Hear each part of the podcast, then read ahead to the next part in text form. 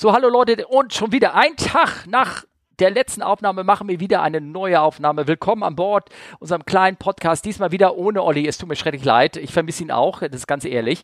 Ähm, aber ich habe es geschafft, relativ, ja, lange Verabredungen, aber dann relativ spontan zwei ähm, andere Podcaster-Kollegen bei uns hier ähm, mit in, in, die Show reinzubringen. Das ist irgendwie häufig. Gestern habe ich mit einem Podcaster gemacht, einen sehr bekannten, und jetzt äh, habe ich äh, zwei ebenso bekannte. Und zwar möchte ich ähm, willkommen heißen bei uns Mike und Charlie. Hallo ihr beiden. Hallöchen. Moin, schönen Abend. Ja, danke für die Einladung und ich hoffe, wir sind ein adäquater Ersatz für den lieben Olli natürlich. Ich, also, nee, tut mir leid, also Olli kann keiner ersetzen. Das, ähm, nee, das, das, den, den Zahn muss ich euch leider ziehen. Tut mir leid, das, äh, das kann ich nicht zulassen hier. Wenn der Herr das Radio aus ist, dann kann ich natürlich, die, bin ich ehrlich, aber das kann ich jetzt nicht machen. Das geht nicht, auf keinen Fall. Aber ähm, ich muss mal ganz kurz aufklären. Also, und zwar, ähm, ihr seid von, also dieser Name ist natürlich ein bisschen diskriminierend. Ihr seid, ähm, ähm, ja, also, ja, ich, Kollegen kann ich ja gar nicht sagen, weil ähm, ihr arbeitet ja für eine andere Airline, glaube ich. Ähm, aber ihr macht einen Podcast, der nennt sich Saftschubsen und Autopiloten.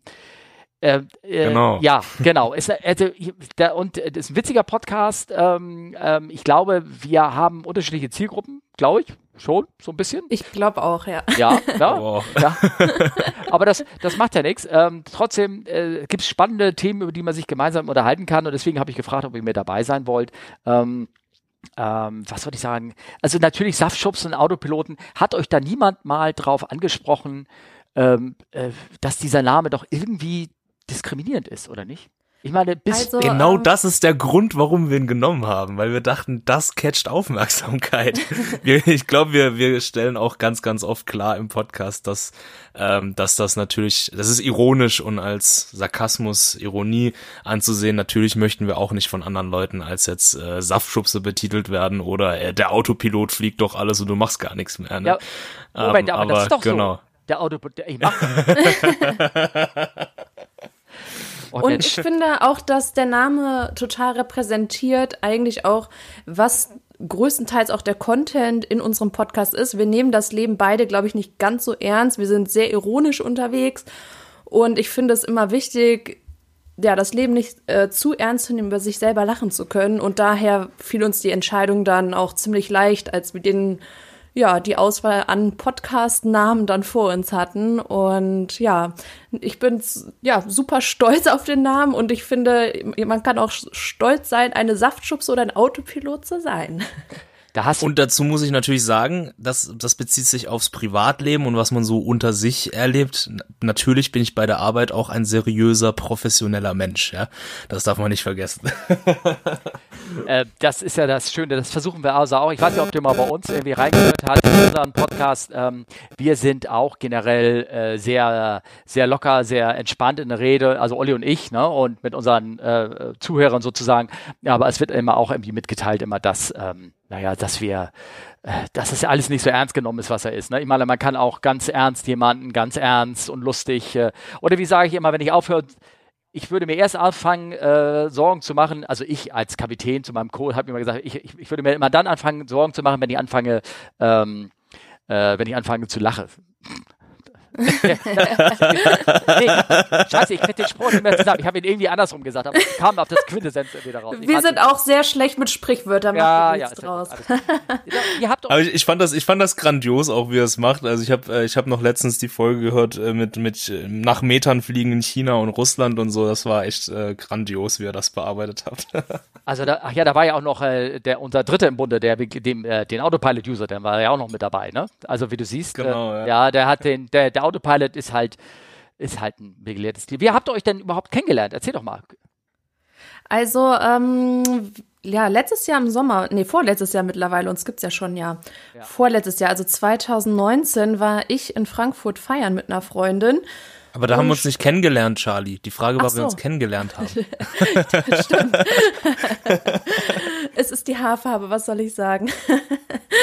ähm, ja, wir hatten äh, einen Umlauf zusammen tatsächlich. Ah, okay. Und da haben wir uns ziemlich gut verstanden. Ich hatte meine Schwester und meinen Schwager auch mit dabei. Wir hatten uns eine Hütte mitten im Nirgendwo gemietet und auf dem Weg dahin bin ich ähm, arrested worden, beziehungsweise musste ähm, vor Gericht. musste vor Gericht in den USA. Und äh, was soll ich sagen, so eine Erfahrung schweißt natürlich zusammen und seither sind wir eigentlich auch recht gut befreundet, ja.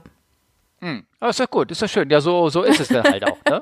Also, also ich muss das jetzt aufklären, das klingt total schlimm, ja. Das war in Seattle, wir hatten einen Layover wir wollten in, in so eine coole äh, Hütte am Meer fahren, so campingmäßig eine Nacht. Äh, die ganze Crew war auch dabei und Charlie musste nur vor Gericht, weil in den USA, wenn du irgendwie, da gibt's ja keine Blitzer oder selten, sondern da wirst du richtig mit der mit dieser Laserpistole von den von den Cops ja gemessen und Charlie war 20 Meilen zu schnell unterwegs, hat einen Strafzettel gekriegt und um den zu bezahlen, das geht nicht so easy wie bei uns einfach dann Online-Überweisung und fertig, sondern da musste dann vor ein Gericht gehen und das irgendwie bar vorweisen oder mit Karte oder was auch und immer. Und von 16 Leuten, wer musste diesen Van natürlich fahren? Die blonde, bläuäugige, Extensions tragende Charlie. Also. okay, also das wundert mich gerade. Also ich konnte schon vor, ich sag mal so locker vor 30 Jahren bar bezahlen mit Kreditkarte bei dem Typen, der mich angehalten hat, mitten in der Wüste. Ich glaube, es war doch ein bisschen ähm, schneller als 20 Meilen die Stunde, denn ah. ich glaube auch, dass ich sonst nicht vor Gericht hätte gehen müssen. Ähm, also es war auf jeden Fall so eine hohe Geschwindigkeit, dass es auf jeden Fall nicht mehr, also dass ich einmal auf jeden Fall mich vor, vorstellen musste. Mhm, okay, alles klar. Oh, okay. Naja, und dann ähm, habt ihr euch öfter getroffen und irgendwann habt ihr gesagt, jetzt machen wir mal einen Podcast, ne? Oder wie ist das? Halt, Moment, da, da müssen wir, wir kommen ja gleich noch dazu, deswegen auch eine Sache, die mich brennt jetzt an dieser ganzen Sache jetzt interessiert. Ähm, äh, äh, Mike, du warst äh, dort Flugbegleiter, ist das richtig? Genau, also mein Werdegang ist ein bisschen kompliziert. Ich glaube, auch unsere Zuhörer wissen das gar nicht so richtig konkret.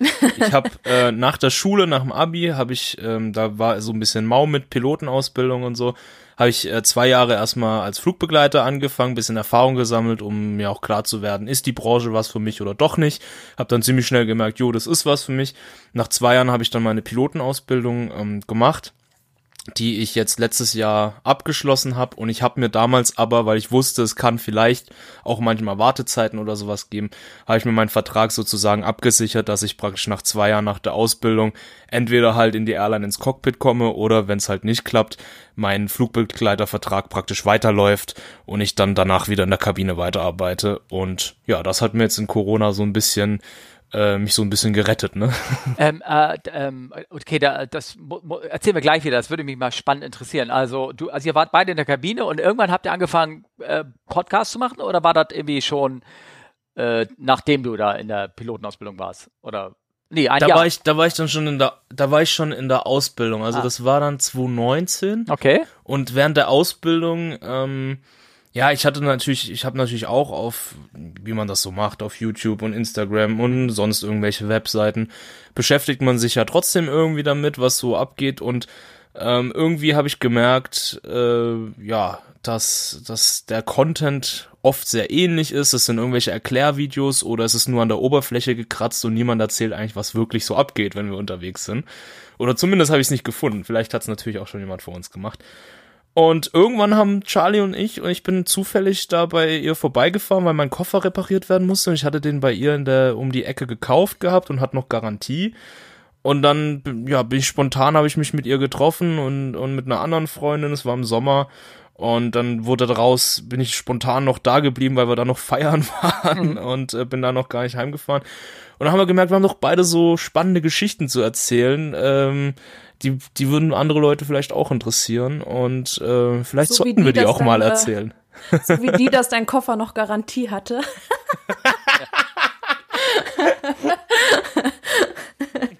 Ja, das ist. Ja, ich gehe manchmal in die Details. Ja, macht auch nichts. Ähm, nee, ich glaube in der Tat, so ein, ein Podcast, der also Geschichten aus der Kabine erzählt, ähm, das ist, das war's, der Hintergrund, ne? Oder Geschichten der Kabine und Cockpit, ne, sozusagen, ne? Genau, was wir so erleben, wenn wir unterwegs sind und so weiter, was für verrückte Geschichten. Ich meine, manchmal sind es verrückte Gäste, manchmal sind es verrückte Kollegen oder einfach vor Ort. Und das war so die Intention. Und mittlerweile ist so ein Mix geworden aus lustigen Geschichten, aber auch, ja, haben wir uns irgendwie jetzt so äh, das Projekt aufgenommen, dass wir auch Sachen erklären wollen. Also äh, dass, wenn wir hören ja auch viele Nichtflieger hören uns ja auch und wo wir dann so erklären, bleib dann bitte wirklich sitzen und dann gehe ich so ein bisschen auch in die Physik und sag, was das Trägheitsmoment, dass das auch Schultern brechen kann oder sowas. Ne? Charlie, bist du noch da? Und Man muss dazu sagen, im Vorfeld vor der Podcastaufnahme habe ich beide Piloten, mit denen ich hier gerade aufnehme, habe ich ähm, gesagt, dass bei Technik ich sofort ausschalte und äh, ja, noch bin ich da. Die Frage ist, wie lange? Haltet es kurz.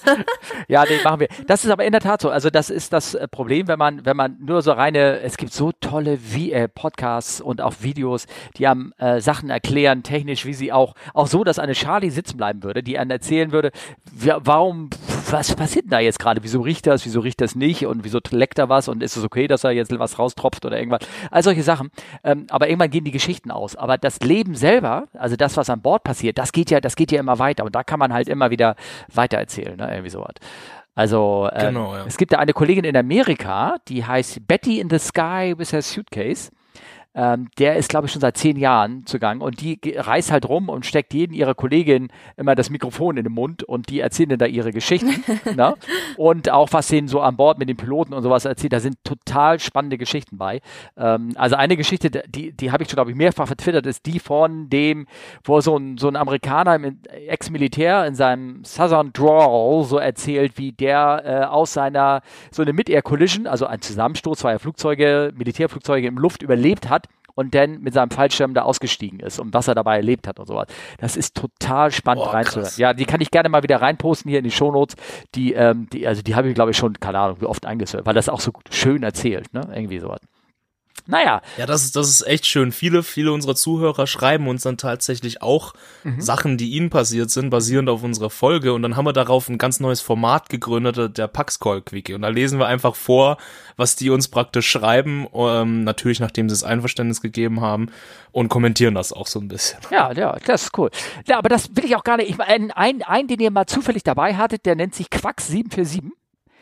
Ähm, ja, genau. Genau, den, ähm, den also mit dem bin ich sogar mal geflogen, das weiß ich. Ähm, ich habe aber dummerweise seinen Namen vergessen. Also da er möge mir verzeihen. Ich weiß, Klaus. Klaus. Klaus. Klaus. Oh, jetzt hast du den Namen gesagt. Ich kann jetzt genau googeln in meinem Flugbuch. Also ich glaube, äh, wir haben mal zusammen gedient sozusagen. Und ähm, äh, da äh, Klaus natürlich, ja logisch. Jetzt, ich wollte es nicht sagen, aber jetzt habt ihr es getan. Na gut, okay. Nicht, dass er mit mir schimpft irgendwie so.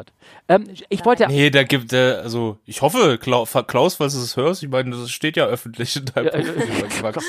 okay, alles klar. Ähm, ich, ich wollte jetzt mal die Chance vor allen Dingen nutzen. Ich weiß nicht, wer von euch da irgendwie anfangen möchte, weil ähm, ich habe, ich habe äh, mir Fragen aufgeschrieben. Bei Mike finde ich interessant, halt wie gerade hier jetzt aktuell Corona-technisch, also wie du in die Ausbildung gekommen bist, das äh, vom Flugbegleiter zum Pilotenausbildung und äh, ja, dann praktisch jetzt, ähm, das werden wir ja auch noch weiter erzählen, sozusagen auf der, ja, auf der Straße, das kann man nicht setzen, sondern in der Kurzarbeit, wie so viele von uns, ne? Dank deines glücklichen Vertragshändchens, wenn ich das gerade so verstehen habe, verstanden mhm. habe. Oder Charlie, weil was ich noch nicht hatte, ich habe noch nicht hier in unserem Podcast erzählt, wie denn so die Ausbildung einer Flugbegleiter oder eines Flugbegleiters ähm, geht. Also ich weiß nicht, ob ihr da Lust habt, darüber zu erzählen, aber wer oder wer anfangen mag oder irgendwie sowas, nicht, dass Herr Charlie weggeht oder irgendwas, wenn, wenn sie angefangen hat. So. Ich, lass, ich lasse der schönen bl äh, blonden, Extensions tragenden, blauäugigen First Class Stewardess natürlich den Vortritt. Nee, also klar, erzähle ich äh, gerne drüber. Ähm, ja, ich, soll ich einfach mal loslegen oder hast du konkrete Fragen? Nee, gar, überhaupt, ich habe keine konkreten Fragen. Nein, habe ich überhaupt nicht. Also meine Flugbegleiterausbildung ist schon sehr lange her. Ah, so, so. Also wir sind also drei. Bist du denn schon mal mit einem Waze durch die Kabine gelaufen? Ah, natürlich, den Quatsch habe ich alles gemacht. Ich, ich, ich äh, natürlich logisch, ähm, das, das äh, habe ich da überhaupt kein Problem mit. Ich habe auch die Seenotrettungsübung zusammen mit äh, den Kolleginnen gemacht. Das ist eine Geschichte, ich unterbreche dich mal ganz kurz, weil die muss ich ja ganz Ende erzählen. Man muss ja irgendwann eventuell, also je nachdem, welche Firma, und ich weiß nicht genau, ob das alle so machen, aber man muss eine Seenotrettungsübung mhm. machen. Das heißt, man muss mal im Wasser so ein, so ein Floß aufbauen. Das hast du bestimmt auch gemacht. Ja, ja, ja genau. Und als mein Lehrgang das machen musste, weil Umschulung auf den A300 1992, so ein alter Sack bin ich, hat, er, ähm, hat uns der Ausbildungsleiter gesagt, er hätte uns einteilen können zu den drei Flugingenieuren oder zu der ganz neuen Gruppe von 20 Condor-Stewardessen. Und er hat uns mal zu den Condor-Stewardessen geschickt, ob das denn okay war. Und wir waren alles so 22, 23-jährige Jungs und wir so, ach, ach, weiß nicht, ja, vielleicht war gar nicht so. War sehr schön. Ich glaube, die einen haben geheiratet. ah, das ist doch schön. Ja, genau. äh, ja, Entschuldigung, Charlie, du kannst wieder weitermachen. Entschuldigung. Ach so, nee, nee, ist eine, eine nette Anekdote auf ja. jeden Fall.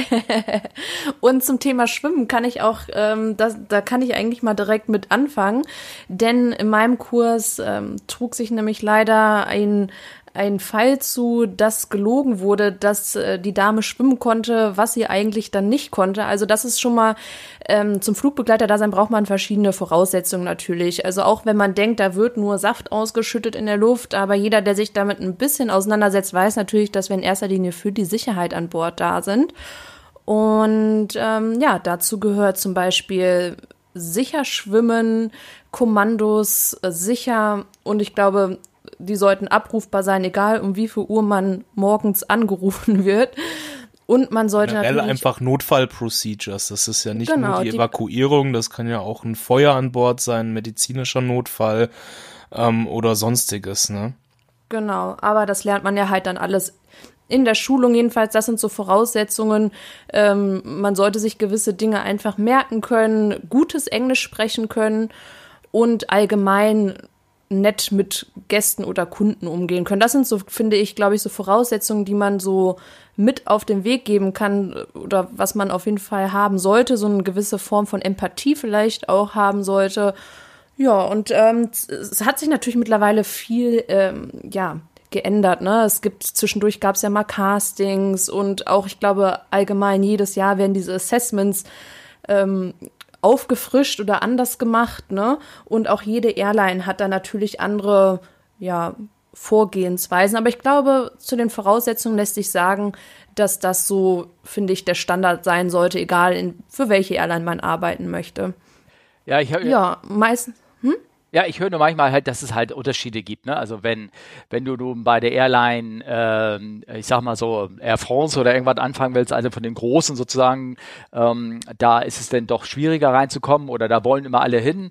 Und äh, dann gibt es natürlich andere Airlines wie, ich, ich darf den Namen mal sagen, Ryanair, ne? wo, äh, wo du das Gefühl hast, du bist eigentlich, äh, also der, der Trolley, den du schiebst, ist mehr wert äh, für die Firma als äh, du selber, der da drin stehst. Ne? Also ist das, was man, was man so hört. Ne? Ja. Also, ne? Was man so so hört. Ich kann. Das ist auch das, was ich von Kollegen gehört habe. So. Ich kann zu dem Standard von anderer Airlines nicht sagen. Ich möchte da auch gar nichts zu sagen, um ehrlich zu sein. Ich kann nur sagen, dass ich bei zwei verschiedenen Airlines im Assessment war und es war äh, bei beiden, würde ich sagen, relativ ähnlich. Das eine, ähm, ja, eine der größten deutschen Airlines äh, Deutschlands und das andere die zweitgrößte Airline Deutschlands quasi. Ähm, genau, da habe ich dann äh, noch. Ja, okay. Nee, die zweitgrößte gibt sie noch. Ähm, mittlerweile leider nicht mehr, aber ähm, ja, als ich da zu der Zeit mich beworben hatte, gab es jene noch. Ja. Das Ganze ist jetzt auch schon sechs Jahre her, mein Assessment. Deswegen, ich versuche mal so in meinem Gehirn rumzuwühlen und zu sagen, was ich, was ich noch so festgängert. Also es fängt natürlich mit einer Online-Bewerbung ähm, an in dieser Online-Bewerbung war auch ein Englischtest mit drin. Also wie gesagt, alle, die denken, man kann da vielleicht sich noch durchmogeln, weil das Englisch nicht so gut ist, den möchte ich direkt eigentlich auch mal den Zahn ziehen, denn ähm, man wird dann im Assessment Center später noch mal in einem Englisch-Dialog getestet. Also ich hatte auch noch einen Englisch, äh, einen Englisch-Test am Computer. Hattest du den nicht? Nee, der war bei mir online, also bevor ich ähm, da überhaupt auftauchen musste. Also wie gesagt, es hat sich über die Jahre alles ändert sich ja, ne? Genau. Und ähm, was ich auch empfehlen kann, ich weiß nicht, wie es mittlerweile aussieht, aber sollte man jetzt voll tätowiert sein und gepierst und mit pinken Haaren, ist das vielleicht jetzt auch ein Erscheinungsbild, was bei, ich würde mal sagen, 99 Prozent der Airlines auch nicht so ganz erwünscht ist. Da ist das klassische Erscheinungsbild ähm, dann doch gewollt.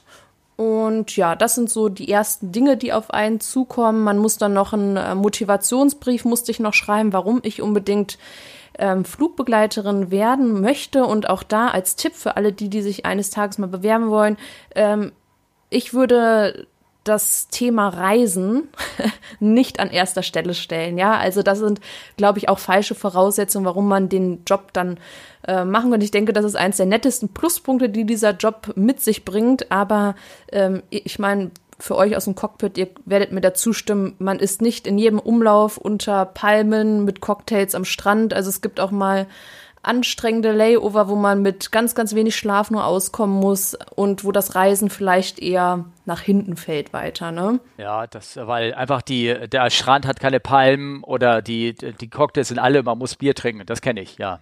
Ja. ja, ja. ja, Nein, aber ist klar, mir genau. brauchst du das nicht zu erzählen, aber das ist so Klischee, ne? Dass es eben nicht wahr, dass es so ist, ja, okay. Ähm, Aber das ja. war mal, das war ja mal so, ne? Ja. Das hat sich ja gewandelt über die Zeit. Da ist ja wahrscheinlich sehr viel von Veränderungen mitgemacht, oder? Äh, äh, Gott, ich kann daher auch gerne noch was erzählen, aber es war nein. Es, ähm, es gab andere Sachen, ja, aber ähm, ähm, nicht jeder Flug ging ja, das ist ja keine Urlaubsairline gewesen, für die ich arbeite. Also da, da gibt es andere Namen dafür, die mehr bekannt sind, dass sie nur touristische Ziele angeflogen haben. Und da waren die Pannen. ne? Also äh, es gibt einen Teil, der flog halt äh, an die Küsten von Afrikas und es gab einen Teil, der flog in, zum Zentralafrika. Und ich, das ist ein Unterschied. Ne? Also, ja, genau. Ähm, ähm, aber was die Tattoos angeht, also ich kenne Kollegen schon, die sind ähm, also alles, was man unter einem langen Ärmel verstecken kann äh, oder mit dem T-Shirt, äh, die sind äh, darunter tätowiert. Also das gibt es auch. Ich ne? habe tatsächlich auch ein Tattoo. Ja, deswegen ähm, ich gehöre auch zu den Glücklichen, die dennoch zu der Zeit auf jeden Fall eingestellt wurde. Und ähm, es ist schon richtig, was du sagst.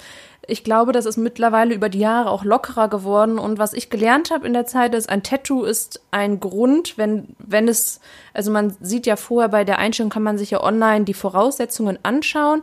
Und ähm, bei vielen Airlines gibt es quasi so eine Skizze von so einem Menschen und da ist dann aufgezeichnet, bis wohin Tätowierungen gehen dürfen und bis wohin nicht. Und bei mir war es so, ich war auch schon dabei, das wegzulasern. Mittlerweile ist es fast auch gar nicht mehr zu sehen. Aber ähm, das könnt ihr vielleicht auch bestätigen beim medizinischen Dienst, wo man ähm, dann später nochmal sein Medical machen muss. Da muss man sich eh nackig quasi ausziehen. Und selbst wenn man das versteckt oder verdeckt beim Assessment Center, wenn man gefragt wird, ich glaube, die, die beste Variante ist damit ehrlich umzugehen, zu sagen, ja, ich habe eins, aber es lässt sich super kaschieren wie auch jetzt und ich glaube, dann steht einem auch nichts im Weg. Ich glaube, was ungern eher gesehen wird und das habe ich auch in unserem Kurs tatsächlich damals, ähm, ist es einer Kollegin passiert, die gesagt hat, sie hätte keins, hatte dann aber irgendwie die ganze Schulter voll tätowiert. Die musste dann erstmal zum Gespräch zum Teamleiter. Und ich glaube, sowas lässt sich einfach vermeiden, wenn man einfach von vornherein einfach ehrlich damit umgeht. Es ist ja kein, kein Ausschusskriterium. Nee, nee, klar, Solange es, wie, wie, du schon sagst, ne, durch die Uniform irgendwie abzudecken ist. Wobei, ich glaube, für mein Verständnis, ähm, man, also ich kann mir nicht vorstellen, dass sie, ähm, dass du das angeben musst. Also so, wenn sie sagen, sind sie tätowiert, beziehungsweise, dass du diese Frage ähnlich wie sind sie schwanger nicht beantworten brauchst. Also ich glaube. So rechtlich also, gesehen wahrscheinlich. Ja, rechtlich, du? rechtlich meine ich. Ähm, das ist natürlich immer ein anderer Aspekt. Ich kenne auch Kollegen, die haben sich eingeklagt in die, in den äh, Pilotentest, ähm, der ja vorschreibt, du musst, glaube ich, irgendwie 1,62 oder irgendwas mindestens groß sein und sie war nur 8 und 1,65 dachte ich. Oder 1,65, ich weiß es nicht genau. Und sie war halt 1,58 und hat geklagt und hat Recht bekommen, dass sie diesen Pilotentest machen kann. Aber es hat ihr natürlich nicht weitergeholfen.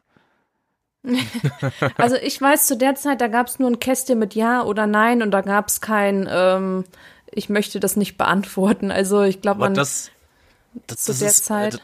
Das ist tatsächlich ähnlich. Zum Beispiel, ich weiß noch bei, äh, bei den ganzen Pilotentests, da wird auch oft gefragt, äh, haben Sie bereits bei anderen Airlines das Einstellungsverfahren absolviert und nicht bestanden oder sowas? Und rechtlich dürfen die das nicht, kannst du mit Nein fragen, aber wenn die praktisch, es gibt dann halt welche, die sind gewieft, die fragen dich nach einer nach einer Erlaubnis, dass sie praktisch nachfragen dürfen und sich die Ergebnisse holen dürfen. Und natürlich kannst du da rechtlich sagen, ähm, nee, gebe ich euch nicht.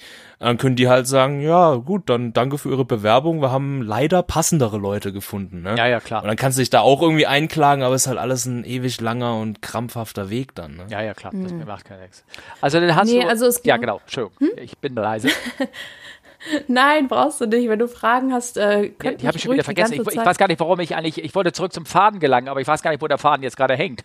ich glaube, der Faden war, war, wie die Ausbildung ablief. Also okay. Ja, also das sind die Voraussetzungen. Da war ich noch. Und hier noch einmal der Hinweis: Ihr werdet dann auch noch mal im Online-Test gefragt, ob ihr auch wirklich sicher schwimmen könnt. Und hier noch mal der Hinweis: Ihr solltet es können.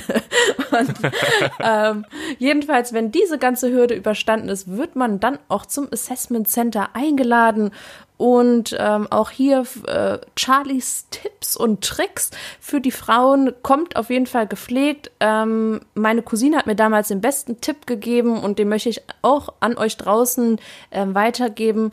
Am besten erscheint ihr auf dem oder im Assessment Center genau so, dass man euch quasi direkt an Bord in eine Uniform packen könnte. Also den Damen empfehle ich, einen Dutz zu machen, vielleicht Perlenohrringe oder schlichten Schmuck, nicht zu viel Make-up, aber trotzdem vielleicht einen netten Lippenstift oder so, dass man sieht, man hat sich auch ein bisschen Mühe gegeben und halt so ein, also über, also ich würde empfehlen, nicht zu casual dazu erscheinen, sondern also ich bin tatsächlich quasi auch im Blazer und Rock da erschienen und habe jedes Assessment, ich will jetzt nicht sagen aufgrund meiner Optik, aber es hat sicherlich ähm, auch geholfen, dass man mich direkt in Uniform visualisieren konnte. Ja. Naja, das gut. schon mal so. Das ist natürlich Assessment. Ich meine, so eine, so eine Airline ist irgendwie eher so ein seriöser Laden, muss er auch. Und äh, wenn du natürlich da als Hipster da ankommst, der, äh, das, ähm, das passt halt nicht. Ne? Das, ich meine, das, naja, ja, ich, nicht ganz so schlimm wie bei. Da, ja, ja, okay, verstehe, ja.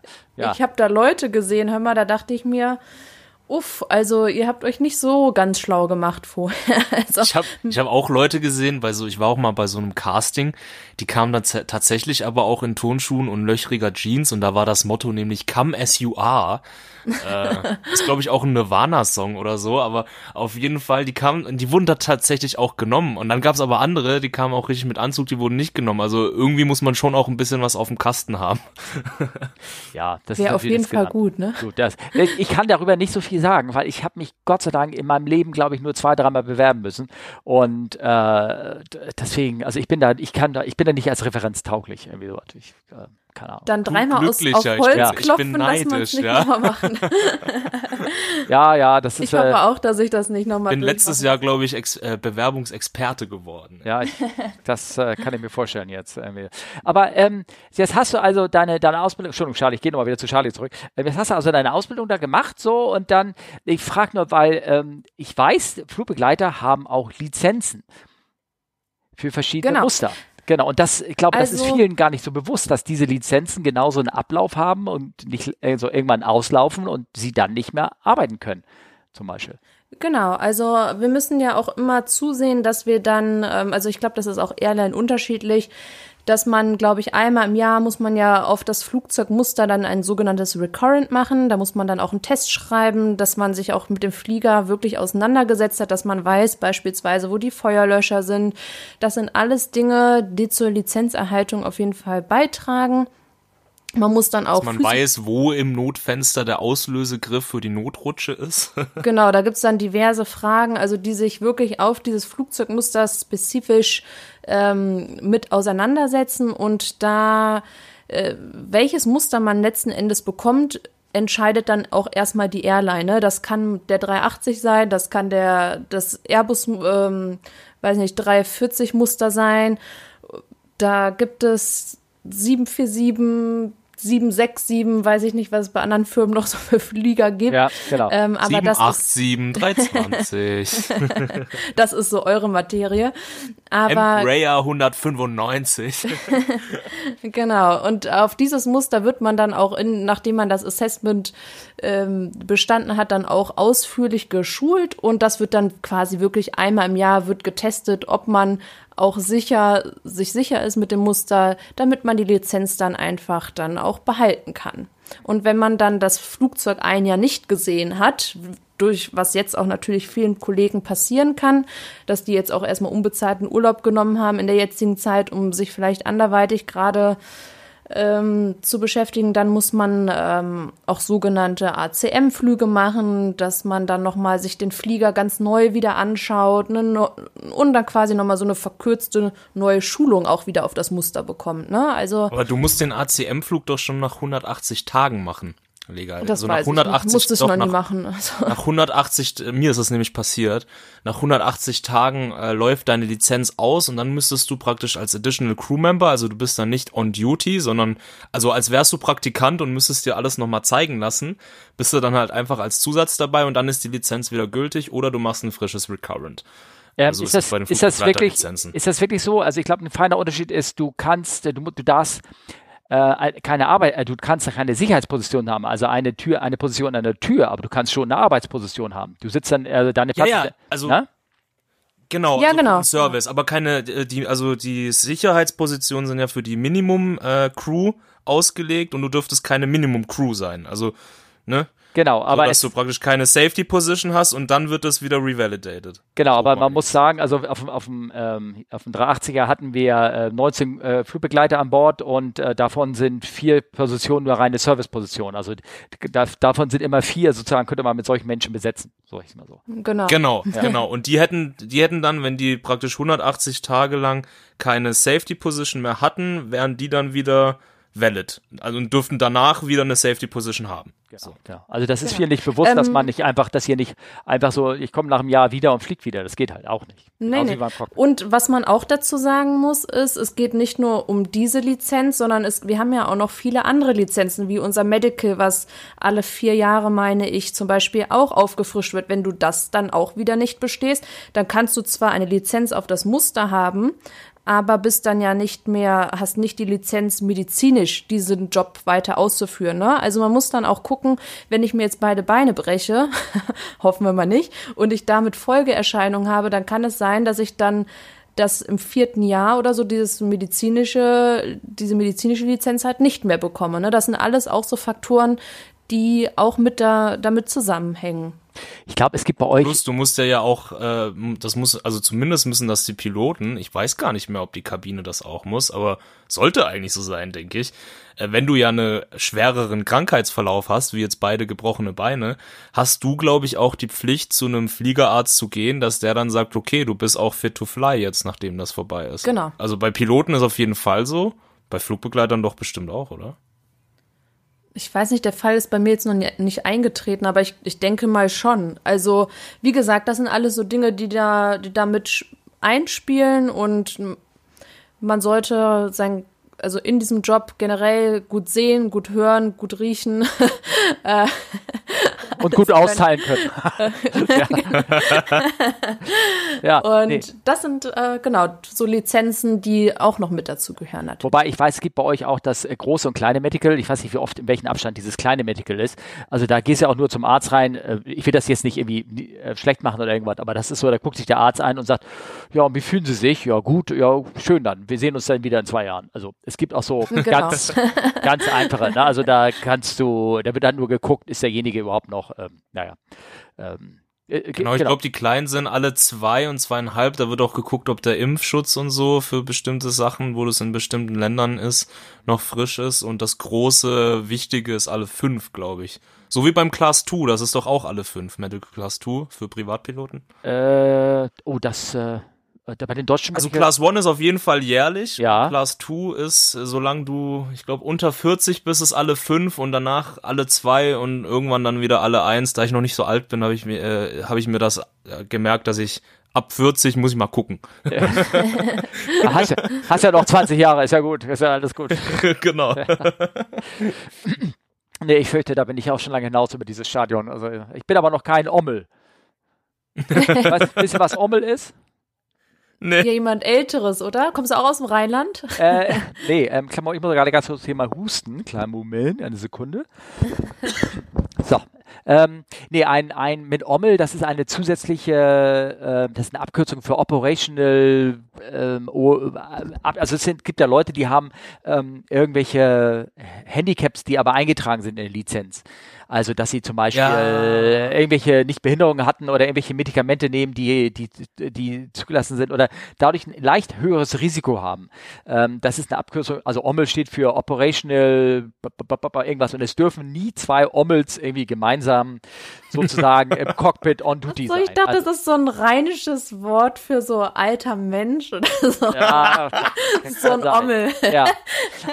Also das kann zum Beispiel auch einer sein, der ähm, Ü60 ist zum Beispiel. Also ich glaube, es, es dürfen, äh, ja, ich muss jetzt nachgucken. Also es gab, es gab mal. Ich glaube, nee, das ist wieder weg. Es gab es auf jeden Fall in meinem Fragen, in meinem ja. Fragenkatalog gab es das auf jeden genau. Fall, dass, äh, dass zwei äh, Ü60 nicht zusammenfliegen soll. Genau, richtig. Also zumindest nicht zusammen in, in, gemeinsam an den Controls sein müssen. Also wenn es eine Dreier-Crew ist, kann genau. also einer, der Kapitän darf unter äh, 60 sein, aber die anderen beiden oder irgendwie, und naja, nee, passt auch nicht, keine Ahnung. Also irgendwas, sowas, sowas gab es da irgendwie mal so ein bisschen. Äh, irgendwas, naja. Ähm, okay. ähm, ja. Aber über 60-jähriger Co-Pilot wäre auch eine krasse Kombi, oder? Ja, du aber es gibt's, gibt es. Also überhaupt, es gibt's doch alles. Also warum auch nicht? Also es gibt ich ja auch einen ewigen Co-Pilot, der ja. aufgrund äh, rechtlicher Dinge ähm, niemals abgegradet werden darf. Also gibt es alles. Ja, es gibt also es gibt krasse Geschichten. Es gibt auch ähm, den Sohn eines wirklich sehr sehr sehr großen Industriellen bei uns in, in Deutschland, der ähm, einfach Co-Pilot, Co-Pilot geblieben ist sozusagen, aber weiter bei uns äh, fliegt sozusagen, weil er und auch immer nur mit extremer Teilzeit und sowas ich, ah, ist glaube ich auch schon länger her die Geschichte, aber der hat praktisch sich gesagt, why bother? Ne? Also warum, warum soll ich Kapitän machen oder irgendwas? Äh, so, ich bleibe auf der Seite, weil das auch, weil ich nicht so oft fliege, weil ich die, ähm, die ich bin nicht so proficient, also bleibe ich lieber, ähm, also sowas gibt's auch, ne? Also klar. Mhm. Hm, ja. Nö. Und ähm, ja, da, also da, das war sozusagen, wie du dann reingekommen bist und äh, ich weiß nicht, wir können ja gleich nochmal erzählen, wie das, wie das denn jetzt gerade so der Zustand für uns alle ist, sozusagen jetzt mit, mit ähm, ja. Corona oder irgendwas. Das ist natürlich, äh, äh, ich wollte nur damit zum Ausdruck bringen, dass es halt auch für Flugleiter gibt es halt Ausbildung, die unterschiedlich lang ist. Achso, hast du Kosten? Musst du irgendwas bezahlen dafür? Ähm, die, also die Ausbildung an sich, diese Grundausbildung ist auf jeden Fall nicht vergütet, beziehungsweise ich glaube nur mit 200, 300 Euro. Also da muss man dann auch schauen, dass man für ein, zwei Monate auf jeden Fall ein kleines Geld, Geldpölsterchen angesammelt hat. Ähm, aber an sich sonst ähm, meine ich, also das ich war dann ich auch. Ich habe da so 400, 500 Euro im Monat bekommen. Mike, und du bist so ein Erbsenzähler. Also, das ist 200, 300 Euro. Das, ist, das ist das, das Doppelte Männer, von, das ist das. Das ist Männer. Männer kriegen immer mehr als Frauen, aber das ist doch völlig normal. Ist doch ja. Ich wollte damit ja nur zum Ausdruck bringen, dass es 400 Euro sei. Das ist auf jeden Fall nicht viel. Und dann kommt es auch immer darauf an, ob man sich selber entscheidet. Also wohnt man schon in Flughafennähe oder hat man dann eventuell noch Pendelkosten oder sowas, ne? Das sind so Kosten, die muss man einkalkulieren, die kriegt man auch nicht erstattet oder so. Das obliegt einem natürlich selber. Aber sonst ähm, Kosten von, dass ich dafür die Ausbildung was bezahlen musste, war nicht der Fall. Nein. Aber das ist auch von Airline zu Airline unterschiedlich. Also muss dazu sagen, die Ausbildung, die dauert halt auch je nachdem, bei welcher Airline du bist, zwischen sechs Wochen und zwischen zwölf Wochen. Also anderthalb bis drei Monate. Ähm, oder da ist alles dabei in der Länge. Aber ich kenne auch, äh, du hast die Airline heute schon genannt, äh, die hat sich eine ganze Zeit lang auch von der Kabine, ich glaube, drei oder 4.000 Euro bezahlen lassen dafür, dass die Flugbegleiter werden dürfen. Ach. Ähm, bei, bei jener Airline und dann weniger wert sind als der Trolley, wie du so schön gesagt hattest. Also, ah, okay, das, das äh, ja, okay, die, äh, ja, aber ich glaube, das ist für die Uniform und das Ganze, ne? Da mussten sie ähm, bezahlen. Genau, und für das, und für das Sales-Training, fürs Safety-Training haben die nur ein oder zwei Tage tatsächlich und müssen auch gar nicht alles machen, sondern nur mal gesehen haben. Ah, okay. Das hat mich sehr erschreckt, als ich das gesehen habe. Also, ähm, und das ist alles legal, das sind die gesetzlichen Minima. Ja, klar. Also da also, habe ich erstmal gemerkt, dass an den gesetzlichen Minima tatsächlich sehr viel Luft nach oben wäre. Also, wobei, was die Uniform angeht, man muss auch dazu sagen, auch wir haben erstmal, sind sozusagen oder sind nachträglich äh, ähm, in die Uniform, haben wir auch bezahlt. Das Ne, das dürfen wir auch nicht vergessen. Also, also ja, ich, ich glaube, das wird mit sieben Euro jeden Monat in den ersten ein, zwei Jahren ja. abgezogen vom Gehalt. Also nichts, was man, glaube ich, spürbar merkt. Aber so effektiv, dass ich jetzt sage, wie ein Pilot, ich zahle jetzt hier mal 80.000 Euro und dann kann quasi, kann, kann man Pilot werden. So ist das jetzt als Flugbegleiter nicht. Also entweder man wird von der Airline halt eingestellt, aber so wie gesagt, wie Mike schon sagt, das ist natürlich eher dann unabhängig. Bei mir, in meinem Fall, musste ich nichts zahlen. Ja, ja okay. ich auch nicht. Ja, ja ist doch gut. Und ich hätte, ich hätte ich auch nicht gemacht, also wahrscheinlich. Ja, und dann, und dann, also Mike, und dann bist du halt irgendwann umgeschwenkt und hast gesagt, Mensch, jetzt, äh, das wird mir, oder jetzt will ich keine Saftschubser mal sein, sondern, oder wolltest du schon immer Pilot werden? Ja, ich wollte schon immer so äh, mal so ein bisschen Knöpfe auf dem Autopiloten drücken. Ja. Und ähm, ja, genau. nee, genau. Ich hab, ich, ich war mir halt nach der Schule unsicher, weil die Flugschule, an die ich unbedingt wollte, die hatte da dicht gemacht, als ich Abi gemacht hatte. Ja. Okay. Dann war ich mir unsicher und zu der Zeit war das auch so, da hat man noch diese ganze, diese ganzen negativen Berichte gesehen von nach dem, nach dem Wirtschaftscrash hier 2008, 2009, ne? Mhm. Ähm, da war ja eine sehr, sehr lange Zeit richtig mau für Piloten. Ne? Also da wurde eigentlich nirgends gesucht, ganz viele lange arbeitslos und das wäre ja so im Prinzip dann der Weg gewesen, wenn du nicht an diese Airline, in dieses Apinizio-Programm mhm. kommst, wo alle irgendwie eingestellt haben, ähm, dann, äh, wo du vorher praktisch gescreent wirst, also die Airline sucht dich aus und sagt, ja, dich finden wir gut, schick mal dich mal in die Flugschule, dann machst du das zwei Jahre, zweieinhalb circa und dann kommst du zu uns auf die Linie und äh, machst noch ein Line-Training, ein paar Monate, noch so mit Checker-Kapitän und Training und dann wirst du bei uns ausgecheckt und darfst bei uns fliegen. Ne? Das war, das ist ja so der Wunschweg, ne? In ja. zwei Jahren zum Pilot und dann sitzt du da im Airbus oder Boeing oder Embraer oder was auch immer, ne? Ja. Und äh, das war damals nicht drin halt. Ähm, und dann, ja, dann war schon die ernste Überlegung, okay, machst du das jetzt privat, aber dann hast du direkt von Anfang an diese ganzen Kosten, ne? Bei so Airline-Programmen ist ja nicht immer, aber schon teilweise so, dass sie auch übernommen werden.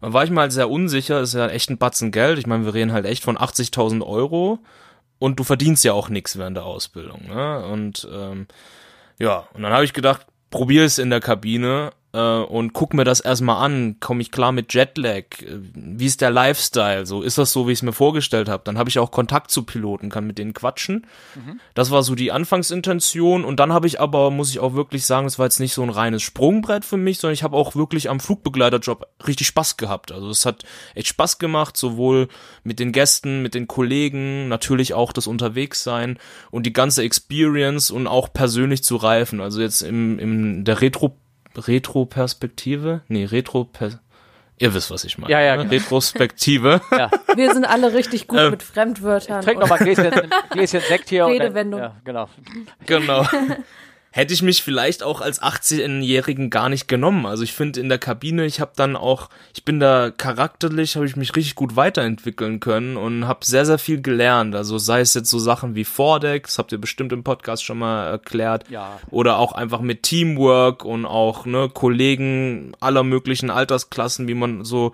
klarkommt und die Crew wechselt ja auch immer. Es hat mir unheimlich gut getan und ähm, dann, genau, dann war ich an dem Punkt im Prinzip. Und Charlie, äh, Charlie, Charlie, mal Hand auf Herz. So eine, so ein, ich sag mal, Lehrgang oder so ein, ein Reifeprozess würdest du doch bis jetzt bestimmt immer noch vielen, manchen Cockpit-Kollegen wünschen, oder? Jeder, der dem Podcast erfolgt, weiß, dass ich diesen Reifeprozess 90 Prozent der Kollegen wünsche. Ja. ja okay. ähm, ich muss echt sagen, was ich da so aufstrecke. Ähm, ich würde mir wünschen für viele Cockpit-Kollegen, mm, wie sagt man sagen, ich wünsche mir denen oder für deren weiteren Lebensweg ein bisschen mehr Empathie und ein bisschen mehr an andere denken statt an sich selber. Ja. Das, würde, das gebe ich vielen ähm, Piloten durch meine Erfahrungen, die ich mit anderen Piloten gemacht habe, auf den Weg. Ja, ja. ja, ja. Das, da kann ich nur unterschreiben. Ich fände, ich unterschreiben. Ja. Ich fände das gar nicht verkehrt, wenn man einfach mal sagt, jetzt in Corona-Zeiten ist auch die perfekte Zeit, da sitzen sie alle daheim, jeden Mal, äh, einmal oder zweimal als, als ACM einfach mit in die Kabine stellen und, und alles mal angucken Ich glaube, lassen. das, das wäre ein Gamechanger, glaube ich tatsächlich. Das wäre, äh, also ich möchte da kurz eine Anekdote äh, erzählen, das werde ich niemals vergessen, dass ich im Crewbus war, erzählt hatte, dass ich nicht wusste, wie ich meine kommende Autoreparatur bezahlen soll, dass sehr viele Kosten auf mich gerade zukommen, ich wirklich nicht so ganz weiß, wie ich das alles gerade schaukeln soll und jener Kapitän des Fluges vor mir saß und erzählt hat, wie er seinen neuen Porsche aus, der, ähm, aus dem Autohaus abgeholt hat und also, wo ich mir dachte, wow, also ja, leider, leider auch kein Einzelfall. Ja, ja, also, ja. Äh, naja, ihr wisst, was ich meine. Aber ich glaube, ähm, ich genau. weiß genau. Das war auch natürlich, jeder, der den Podcast jetzt, der uns nicht kennt, es war natürlich auch ein bisschen Ironie mit den 90 Prozent dabei, aber ja, der typische Pilot, ne, dem, der kann schon ein bisschen mehr Empathie gerne, gerne tanken, kann man mal so sagen, ne? Ja, ja, das, äh, da gebe ich dir, da gebe ich dir wirklich recht. Also das ist so, ne? Äh, Anwesen natürlich ausgeschlossen, ist klar. Ja.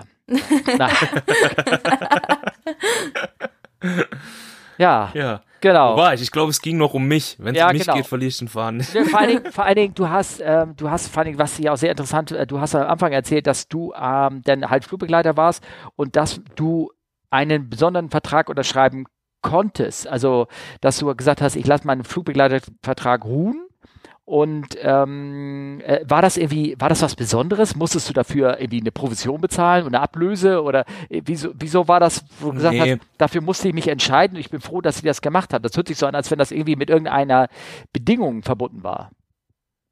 Nee, äh, so war das gar nicht gemeint. Also okay. nochmal kurz dazu, ich war, ich war dann in der Kabine, ich habe mich auch sehr fix im Cockpit beworben, aber du weißt ja, wie das ist. Die, die brauchen da manchmal ihre Monate, bis man dann zum ersten Test eingeladen wird und dann wartet man nochmal zwei Monate, dann wird man zum zweiten eingeladen und dann wartet man nochmal drei, vier Monate und wird zum dritten eingeladen. Mhm. Dann hat sich das fast ein Jahr gezogen, bis ich den ganzen Selektionsprozess durchgemacht habe.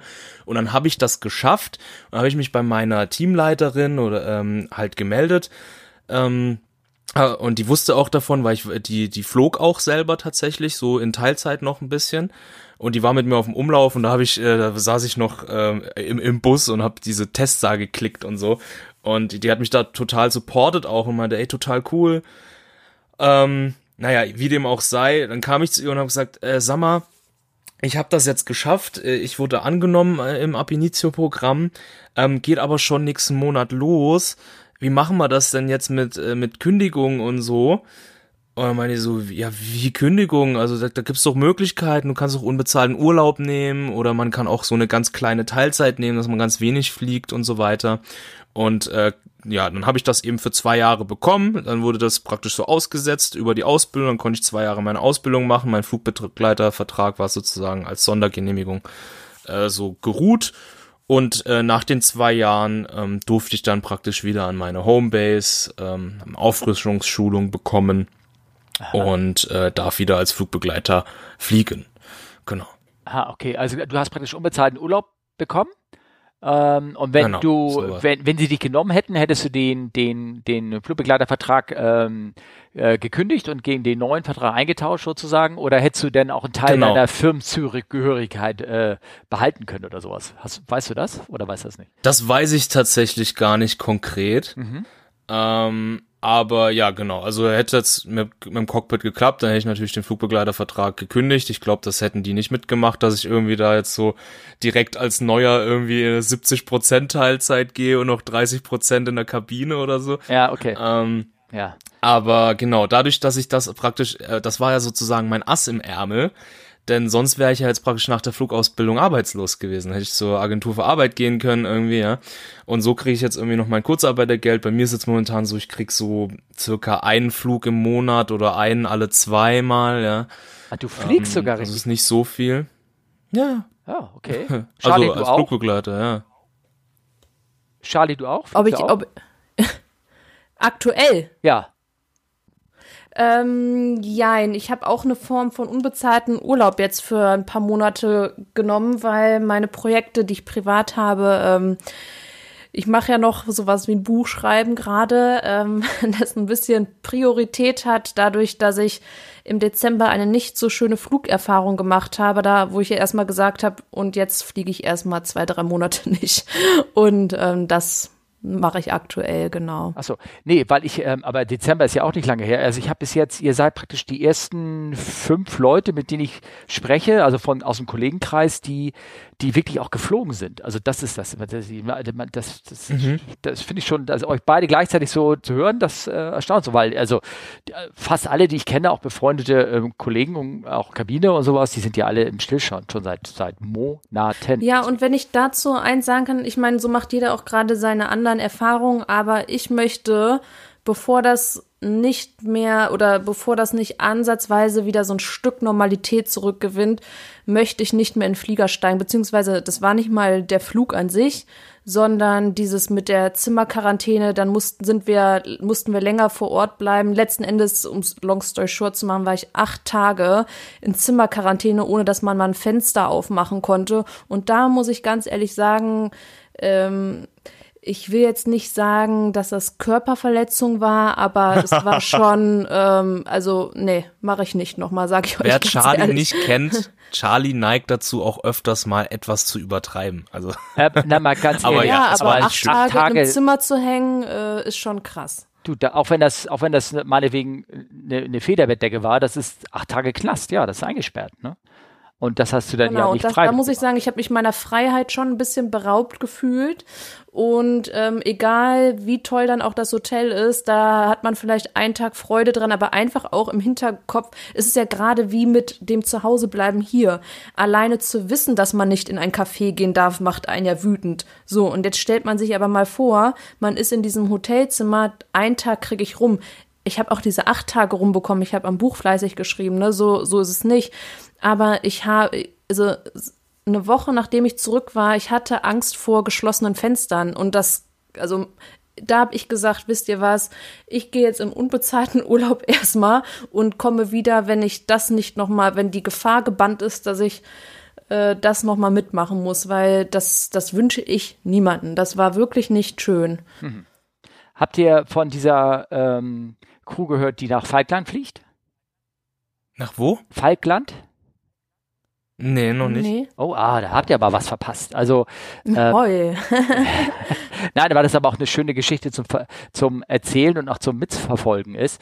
Und zwar, ähm, ich habe das jetzt gestern im Podcast auch schon erzählt, deswegen äh, sei nicht böse, ich zähle das noch, ich erzähle das ja gerne nochmal, die Leute, ich, ich habe Kapitelmarken, ihr könnt das gerne überspringen. Also folgendes, ähm, diese große deutsche Firma, ähm, äh, Airline, die fliegt äh, die Forscher und die Ersatzcrew von dem Alfred Wege, Wegener Institut zur Neumeier Station nach Falklandinseln, äh, weil von dort mhm. aus gehen sie dann weiter in die Antarktis.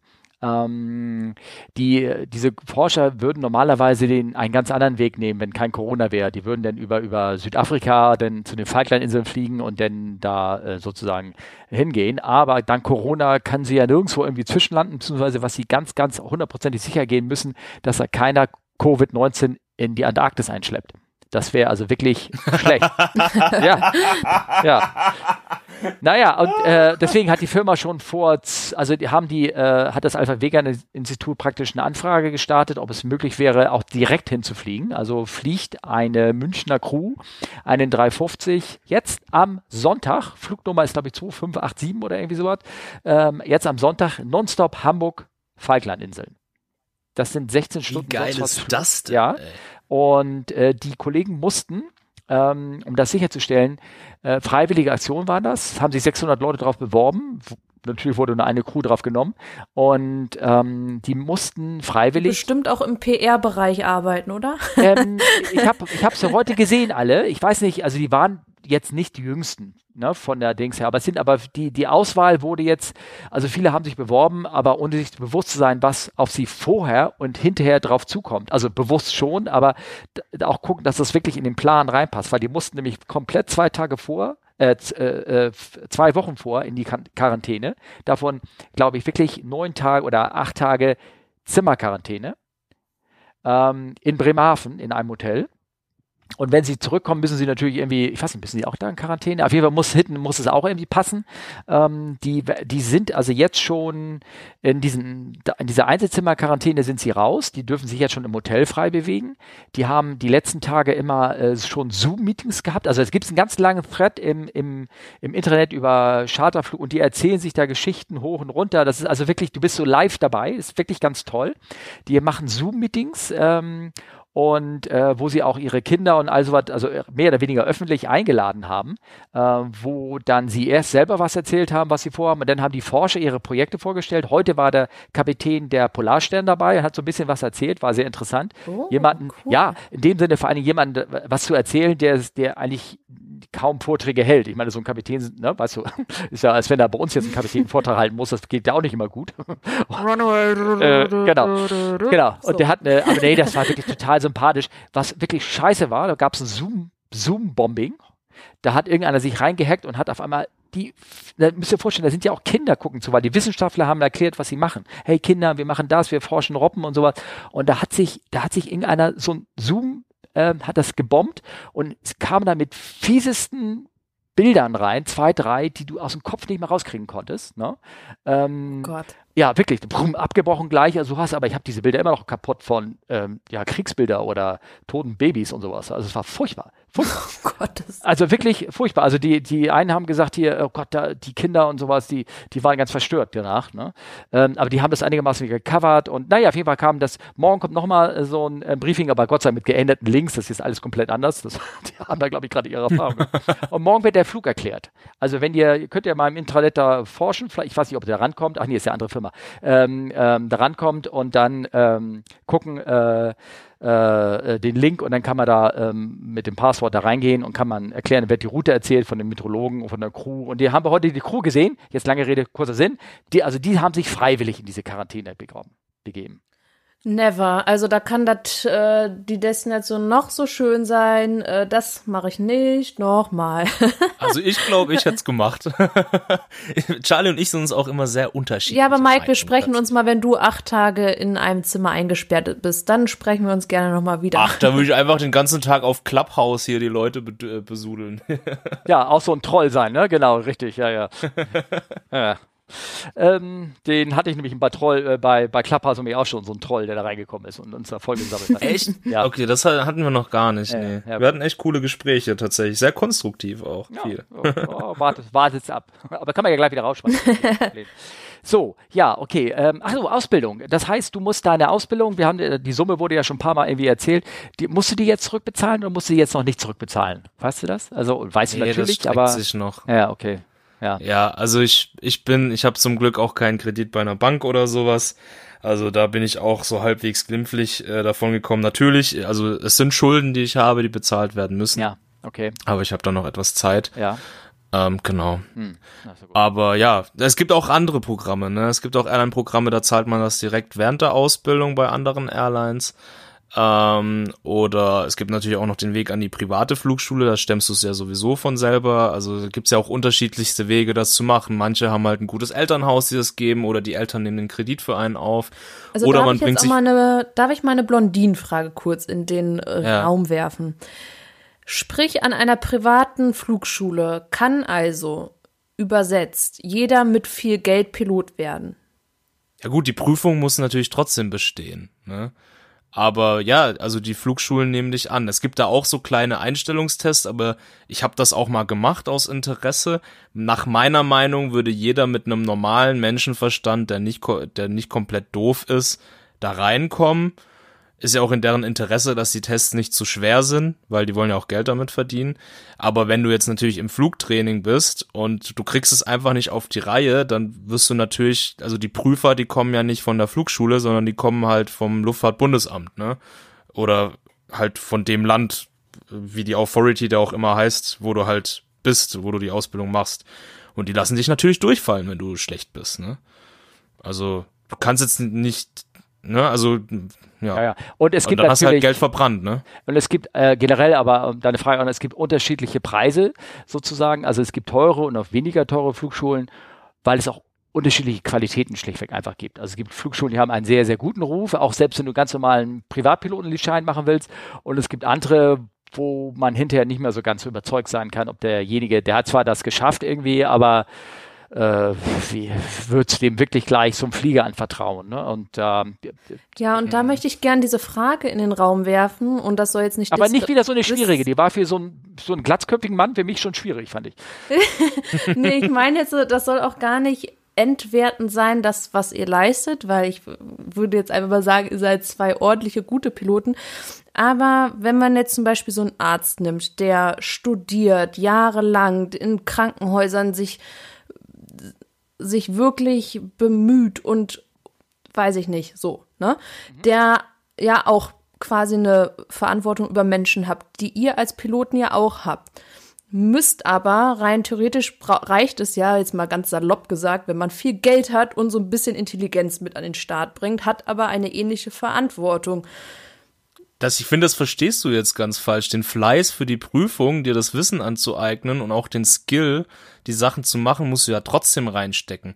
Der Unterschied, den du jetzt meinst, ist, dass einfach Jahre technisch braucht ein Arzt, glaube ich, sechs Jahre Grundstudium und dann nochmal sechs Jahre, äh, dann ist er schon Arzt, aber so Assistenzarzt und muss sich da Qualifikationen aneignen in der Praxis und so weiter. Das, das ist jetzt das, worauf du hinaus willst, ne? Ja, ich will nur damit sagen, dass ähm, ich das krass finde, dass jemand, jetzt mal so salopp gesagt, der einfach viel Geld hat und ein bisschen IQ, dass der dann so eine Verantwortung bei so vielen Menschen haben kann, im Gegensatz zu jemandem, der sechs Jahre tagtäglich studiert und also wie gesagt, das soll gar nicht entwertend gemeint sein, weil ich ihr beide. Ich verstehe deinen Punkt irgendwie nicht mit dem Geld, weil das Geld ist nicht das, was dich, was dich da zu einem Piloten macht, sondern. Kann aber. Ich glaube, du bist nee, vor allen Dingen drauf. Schau, weil wenn du, Charlie, du bist gerade darauf hinaus, dass, äh, dass, also ich zum Beispiel, ich war 24 Jahre alt und flog als verantwortlicher erster Offizier, okay, nicht Kapitän, aber flog mit so einem, damals schon mit so einem 300er Westen nach New York rüber. Also ich war sehr jung und hat mir schon sehr viel drauf anvertraut. Meinst du das? Ja, und ich meine so im Verhältnis halt, dass jemand, der ähm, der hart arbeitet, also nicht, dass ihr nicht hart dafür gearbeitet, ich rede jetzt so, dass ich das halt ein Wahnsinn finde, dass wenn man äh, ja viel Geld hat, man das einfach mal so machen kann quasi. Aber du vergisst dabei den Punkt, dass du für ein Medizinstudium auch viel Geld brauchst, weil du verdienst jahrelang kein Geld oder nur sehr wenig. Also ähm, ich habe mir das auch durchgerechnet. Meine Tante ist zum Beispiel Ärztin und wenn ich einfach nur die Lebenshaltungskosten gerechnet hätte, bis ich dann das erste Mal meine Assistenzarztstelle plus die Bücher plus dieses und jenes, da brauchst du auch circa 80 bis 100.000 Euro. Aber also, verstehst du, was ich meine? Das Geldinvestment ist das gleiche. Das Geld, ich verstehe einfach nur diesen Geldpunkt nicht. Wir haben uns auch den Arsch für die Lizenz abgearbeitet. Nur, dass es zeitmäßig in zwei Jahre komprimiert. Du kannst es auch auf vier Jahre auseinanderstrecken, dann ist es auch entspannter und hast du vier Jahre studiert oder gelernt. Aber bei uns ist das alles immer so zeitkritisch zusammengepasst und du musst halt, du musst, du musst ja, ich finde es nicht vergleichbar, um ehrlich zu sein.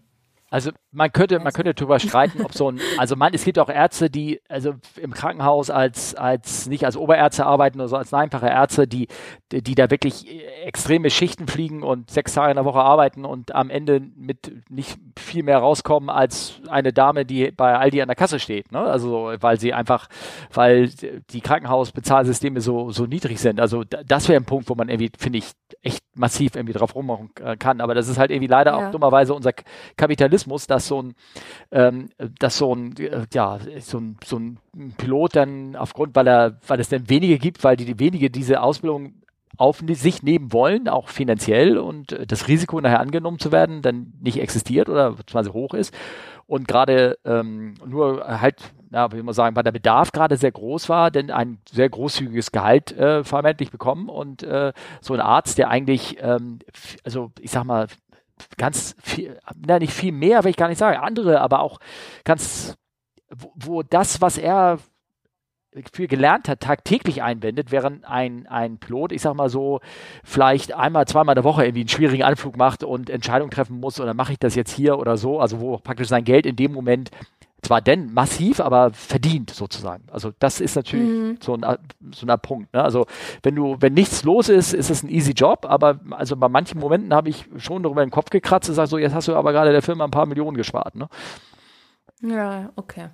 Nee, das ist ja mal auch interessant, weil ich ja die Seite von euch ja gar nicht so kenne, aber natürlich auch meine gewissen Vorurteile trotz des äh, jahrelangen Podcasts, den ich jetzt mit Mike habe, ähm, auch ein bisschen mehr Hintergrundinformationen habe.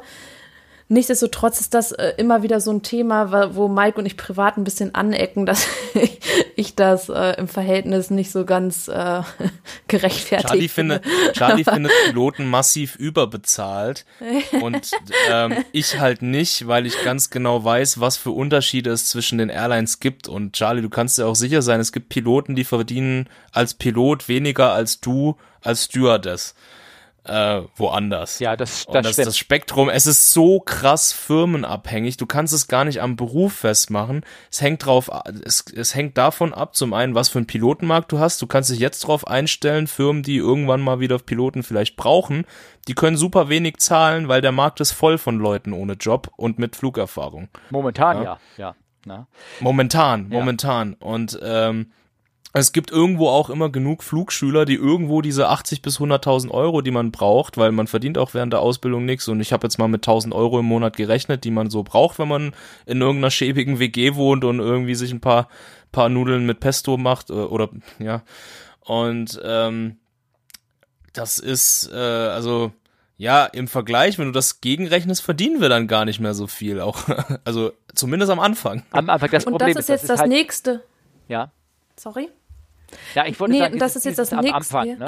Jetzt rede ich einfach mal weiter, so ist soft. Zack. Genau. Ja, jetzt kommt der Kapitän durch. Nein, nein, was ich sage ist, du, ähm, ähm, um jetzt mal auch äh, Mike nochmal zurechtzugeben, ist halt dieses verdammte, nicht verdammte, das ist falsch, ähm, dieses Erfahrungsprinzip, ne? dass, hier, dass die Kollegen, sobald sie irgendwie erstmal die Erfahrung gesammelt haben und die ist halt schwer zu bekommen, dass du dann äh, viel mehr deine Arbeitsplätze irgendwie aussuchen kannst. Aber ich finde es schon bezeichnend, dass ähm, es äh, ich weiß nicht, wie die Situation jetzt ist, wo unter Covid ja sowieso alles auf dem Kopf steht, aber das ist zurzeit. Es gibt nichts, es gibt gar nichts. Ja. Du kannst, kannst ja. du knicken und nein, nein, unter weil, das ist, das Stunden ist, brauchst du gar nicht anklopfen. Genau.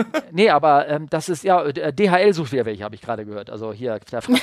ähm, was, ähm, nee, aber das zum Beispiel es gibt viele Leute, die könnten die tollsten Kapitänspositionen nehmen, wo sie fantastische Gehälter kriegen, irgendwo als Expat, irgendwo auf der Welt, da die, die großen Jumbos rumfliegen oder irgendwas.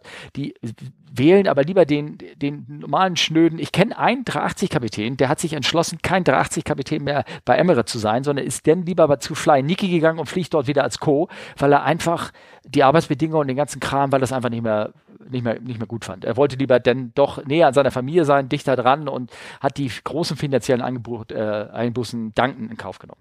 Solche Leute gibt es auch. Nee, aber was ich dann nicht nachvollziehen kann, ist zum Beispiel, warum, also wenn ich es jetzt mal runterbreche, Mike, auch das ist, soll gar nicht so, dass ich jetzt gegen dich witter oder so, aber ich meine, so ein Pilot oder mit einer Lizenz ist ja nicht mal ein anerkannter Ausbildungsberuf. Also du hast jetzt eigentlich quasi, du ja, hast dein Abitur. Abitur oh. Ja. Und bist jetzt mit Mitte 20 und hast eigentlich gerade nur dein Abitur, wenn man es jetzt mal so runterbrechen will. Nicht, dass es, wie gesagt, ne? Ja, Funksprechzeugnis. Ja, das, das, das habe ich auf das äh, und ein Funksprechzeug. Ja. Nee, aber äh, das ist was Interessantes, da habe ich auf Clubhouse mit vielen Leuten diskutiert. Das fand ich total krass. Ich habe mich ja, wie du weißt, das weißt du vielleicht noch nicht, Steffen, ich habe mich bei vielen Immobilienfirmen beworben. Zum einen als äh, Immobilienmakler und Berater, aber auch als Finanzierer, weil da gibt's echt saftige Provisionen und ich kann gerade echt Geld gebrauchen, ja. So. Und ähm, eine Freundin von mir, die hat schon äh, eine Ausbildung gemacht, kaufmännische Ausbildung im Außenhandel und auch Berufserfahrung. Und wir haben uns beide auf die gleiche Stelle beworben. Und ich habe nix. Ne? Ich habe ja mein Abi und ich hab die, ich, ich konnte sagen, ja, ich bin ausgebildeter Pilot. Ja, toll. Aber ich, ich kenne, ich habe ja keine Ahnung von einem normalen Job oder wie, wie, wie das alles funktioniert. Ich interessiere mich nur dafür, ja und habe mir so ein bisschen Halbwissen angeeignet ein paar Bücher, weil ich selber irgendwann mal hoffentlich mal ein Haus und Wohnungen und vermieten und so mal machen möchte, ja. ja. So, jetzt habe ich mich da beworben. Ich wurde eingeladen, sie nicht. Ich war im Gruppenspiel dabei, das war dann natürlich mit mit ne, Gruppenspiele und sowas, das können Piloten und Flugbegleiter halt ganz gut. Und ich habe ich hab die Stelle bekommen, angeboten bekommen. Und sie nicht, obwohl sie eine abgeschlossene Ausbildung hat und Arbeitserfahrung so kann es auch gehen. Das hatte ich auch gar nicht mitgerechnet. Also fliegendes Personal, es gibt auch in der freien Wirtschaft mittlerweile ein Umdenken. Es geht gar nicht mehr so, so unbedingt um eine Qualifizierung, die du irgendwann mal gelernt hast. Vor allem in schnelllebigen Wirtschaftsunternehmen. Ähm, also ich, ich habe zum Beispiel gesehen, Google, Facebook und diese ganzen New Tech-Firmen, die haben gar keinen Bock mehr, irgendwelche Top-Studenten von irgendwelchen Unis zu nehmen, weil die kommen zu denen ins Haus und alles, was die da gelernt haben, ist veraltet. Die können mit denen gar nichts mehr anfangen. Und mittlerweile gehen ganz viele neue, innovative Firmen sogar mehr dahin, ich nehme lieber einen Quereinsteiger, bring dem bei, was ich von dem brauche. Hauptsache, dem sein Mindset stimmt und der ist interessiert und motiviert und, und ich sehe, der kann was erreichen, wenn er will. naja, also du hörst ja aber auch der Trend für unsere Zukunft viel mehr hin. Also so, wenn ich dich so jetzt so reden höre, immer du, du bist auch ein guter Verkäufer, glaube ich. Ich glaube, deswegen hast du auch ganz gut. Ja, weil ich kann dir auch sagen, warum, weil man ihm lieber dann das Geld gibt und er hält seinen Mund. Ja. okay. Nein. Ja, also das ist jetzt eure, eure Corona-Situation. Du hast, äh, Charlie, du hast unbezahlten Urlaub genommen. Ähm, und äh, Mike, du bist praktisch zurückgerutscht in deine Kurzarbeit, also mit ab und zu fliegen, Kurzarbeit wieder als Flugbegleiter, oder? Genau, und ich fange jetzt nächsten Monat dann in der Immobilienbranche an, mir das mal anzugucken, probemäßig. Und wenn das gut läuft, wollten die mir ein gutes Angebot machen für eine längerfristige Einstellung sozusagen. Und willst du aber auch dann den, den, Fuß aber nicht aus der Flugbegleitertür rausnehmen, sondern dann machst du wieder unbezahlt. Nee, ich möchte das gerne kombinieren. Das funktioniert mit so Immobiliensachen eigentlich ganz gut, weil man auch sehr, weil man per se schon viel aus dem Homeoffice machen kann mhm. und hauptsächlich für Immobilien oder Beratung mhm. zum Kunden fährt ähm, und genau, man arbeitet ja hauptsächlich auch sowieso auf Provisionsbasis. Ähm, das heißt, das Grundgehalt ist relativ niedrig, aber es war jetzt was, was ich mir ja erlauben konnte, dadurch, dass ich ja mein Flugbegleitergehalt eben habe. Deshalb kann ich das super kombinieren. Und das war dann super, eine super Chance, praktisch eine neue Erfahrung zu sammeln. Ja, was, also nehmen wir mal an, jetzt kommt, also da bist du der krasse Supermakler geworden und äh, fährst da mit deinem äh, frischen Porsche aus dem äh, Kaufhaus da äh, rum sozusagen. Wirst du nachher irgendwann wieder deine Pilotenausbildung anfangen und der mit dem goldenen Ring da den Sidestick steuern oder wie, wie, wie, wie Entschuldigung, dass ich jetzt gerade hier so ein bisschen, bisschen oder äh. schlägt dein Fliegerherz noch? Das will ich wissen. Das schlägt schon noch. Auf jeden Fall. Ähm, ich bin aber, also ich kann das jetzt, es ist ja schwer jetzt zu beantworten, ohne dass ich andere gesehen habe, ne? Okay. Also ich glaube schon, dass ich mehr Spaß im Cockpit hätte als jetzt mit Immobilien, aber ich weiß es natürlich nicht. Plus, ich glaube aber, ich würde mittlerweile nicht mehr für jede Bedingung in der Airline einsteigen, weißt du, wie ich meine? Also mir ist mittlerweile auch mehr finanzielle Stabilität tatsächlich wichtig geworden. Und ähm, dadurch, durch Corona und dadurch, dass ich weiß, wie so ein Markt auch braucht, um zu recovern, bis dann so Leute wie ich ohne Erfahrung mal wieder einsteigen können. Ich meine, alle Flotten wurden jetzt verkleinert ja. in den Airlines, ja. Film sagst und wenn ich mich woanders bewerben möchte, dann stehen auf der Liste schon 1000 vor mir, die haben mal mindestens 1500 oder 2000 Stunden Flugerfahrung und ich halt nicht. Ja, das heißt, das dauert für mich wirklich ewig. Wir reden hier nicht von einem Jahr oder zwei, wir reden hier schon von drei, vier, fünf. Und das ist halt die Frage, was in der Zwischenzeit passiert. Für mich, das ist tatsächlich eine, eine große Sache. Ich habe mir früher, ich komme aus einer relativ armen Familie, ja. Ich frage, weißt du, und ich konnte mir warum ich das ganz speziell frage. Ich, also wir haben ja auch unsere einige Zuhörer, die ja sich für Fliegerei interessieren. Und ich kenne auch den einen, möglicherweise den einen oder anderen Kollegen, der, oder fast Kollegen, der halt in derselben Situation ist wie du. Und das wäre halt so interessant zu erfahren, so wie so grob so die Gedanken von den Kollegen sind, die, ja, die also jetzt gerade echt ins Klo gegriffen haben, ne? so wie du sozusagen. Ja, ja. Meine, meine Gedanken sind die, ich bin halt ein sehr offener Mensch. Mir, ich liebe die Fliegerei. Ich konnte mir in meiner Kindheit nie vorstellen, dass man sich das leisten könnte, äh, privat zu fliegen als Hobby oder so. Also ich, ich wusste, es gibt Leute, die verdienen so viel Geld und die machen das. Aber ich konnte mir nie vorstellen, dass ich das sein könnte. Und mittlerweile, wo ich praktisch gezwungen war, mir andere Sachen anzugucken, habe ich gesehen, okay, die Möglichkeit gibt es. Und ich liebe die Fliegerei. Ich werde auch immer irgendwie mal fliegen, ja, weil ich das halt liebe und es mir Spaß macht. Ähm, aber ich könnte mir vorstellen, wenn ich jetzt einen anderen Job habe, in dem ich auch aufgehe, der mir Freude bereitet, wo ich Spaß drin habe, gut drin bin und ich auch gut drin verdiene, könnte ich mir vorstellen, die Fliegerei als Hobby weiter zu betreiben, es sei denn praktisch, da wäre ein Job, der mir so Stabilität wieder bieten kann. Weißt du, wie ich meine? Ja, klar. Weil ich, ich habe ich hab jetzt angeschaut, das wird ja nicht die letzte Krise gewesen sein. Also es ist bestimmt eine der heftigsten Luftfahrtkrisen, die es jemals so gegeben hat oder geben wird. Yep. Aber ich habe noch viel weiter gedacht. Es Finanzkrisen werden ja auch aus anderen Gründen wiederkommen. Und ein großes Thema, was uns als Piloten natürlich auch betrifft, wie sieht die Automation aus? Wie sieht's aus mit einem Einmann-Cockpit? Wie wird das die Luftfahrt verändern? Wie werden die Drohnen die Luftfahrt verändern? Künstliche Intelligenz, die irgendwann wieder kommt. Das sind alles Gedanken, da habe ich mal so vorgerechnet und habe ich gesagt, okay, das ist jetzt schon mal gut, wenn ich mich jetzt teilweise noch so ein bisschen anders aufstelle und noch ein bisschen anders was lerne, so dass ich praktisch immer eine Wahl haben werde. Das ist mir wichtig, eine Wahl zu haben und nicht alles äh, und nicht praktisch mit dem Rücken gegen die Wand zu stehen und alles annehmen zu müssen, was es gibt. Ich möchte zum Beispiel jetzt nicht irgendwann Pay to Fly machen müssen oder sowas, ja. Ja, also äh, ne? ähm, ähm, ja, also ich so aus dem Bauch raus, also ich habe ein großes Fliegerherz, ne? Ich kann dir auch nicht äh, raten, was du tun würdest, aber ich könnte mir vorstellen, dass du dir ernsthaft überlegen solltest, dass wenn ähm, die, äh, wenn die Ab, Initio-Schule, die ja bestimmt mit irgendwas verknüpft ist, irgendeinen weiterführenden Vertrag für eventuelle Weiterführung der, der Ausbildung, dass die, wenn die Firma sich da meldet bei dir, dass du dann, ähm, dass du da schon das probieren solltest und da auch erstmal dich äh, darauf stürzen solltest. Weil wenn du da erstmal drinne bist, also du siehst ja jetzt selbst in der riesengroßen Krise ist geschafft worden bis jetzt, dass keiner entlassen wurde. Und das ist wirklich die größte bisher. Krise bis jetzt. Das ist noch nicht, ja, bisher, ich habe es gehört. Ähm, da wird auch bestimmt möglicherweise irgendwie irgendwas noch kommen. Vielleicht ist es auch so, dass äh, uns alten Säcken wie mir, ich meine, ich bin jetzt 55, ne, also ich könnte theoretisch nach dem alten Schemata, ähm, hätte ich aufhören können, aber auch da ist die Sache, ähm, dass äh, wenn äh, bisher, wurde es gesagt, bisher geht es der Firma einigermaßen so, dass sie äh, über die Runden kommt, aber sollte sie trotzdem die Beine ähm, äh, grätschen sozusagen, dann stehe ich zehn Jahre und auch mit nix da sozusagen. Und das, das Risiko konnte ich auch nicht eingehen. Ne? Deswegen habe ich die, nicht den Schritt gemacht, mhm. um mir aufzuhören. Aber solche Pakete werden ja gerade geschnürt. Also ich, es kann sein, dass, äh, weißt du, dass da Al Capone kommt und mir ein Angebot macht, was ich nicht ablehnen kann. Das ist möglich. Ne? Also, mhm. Oder bei vielen Kollegen wird das so sein.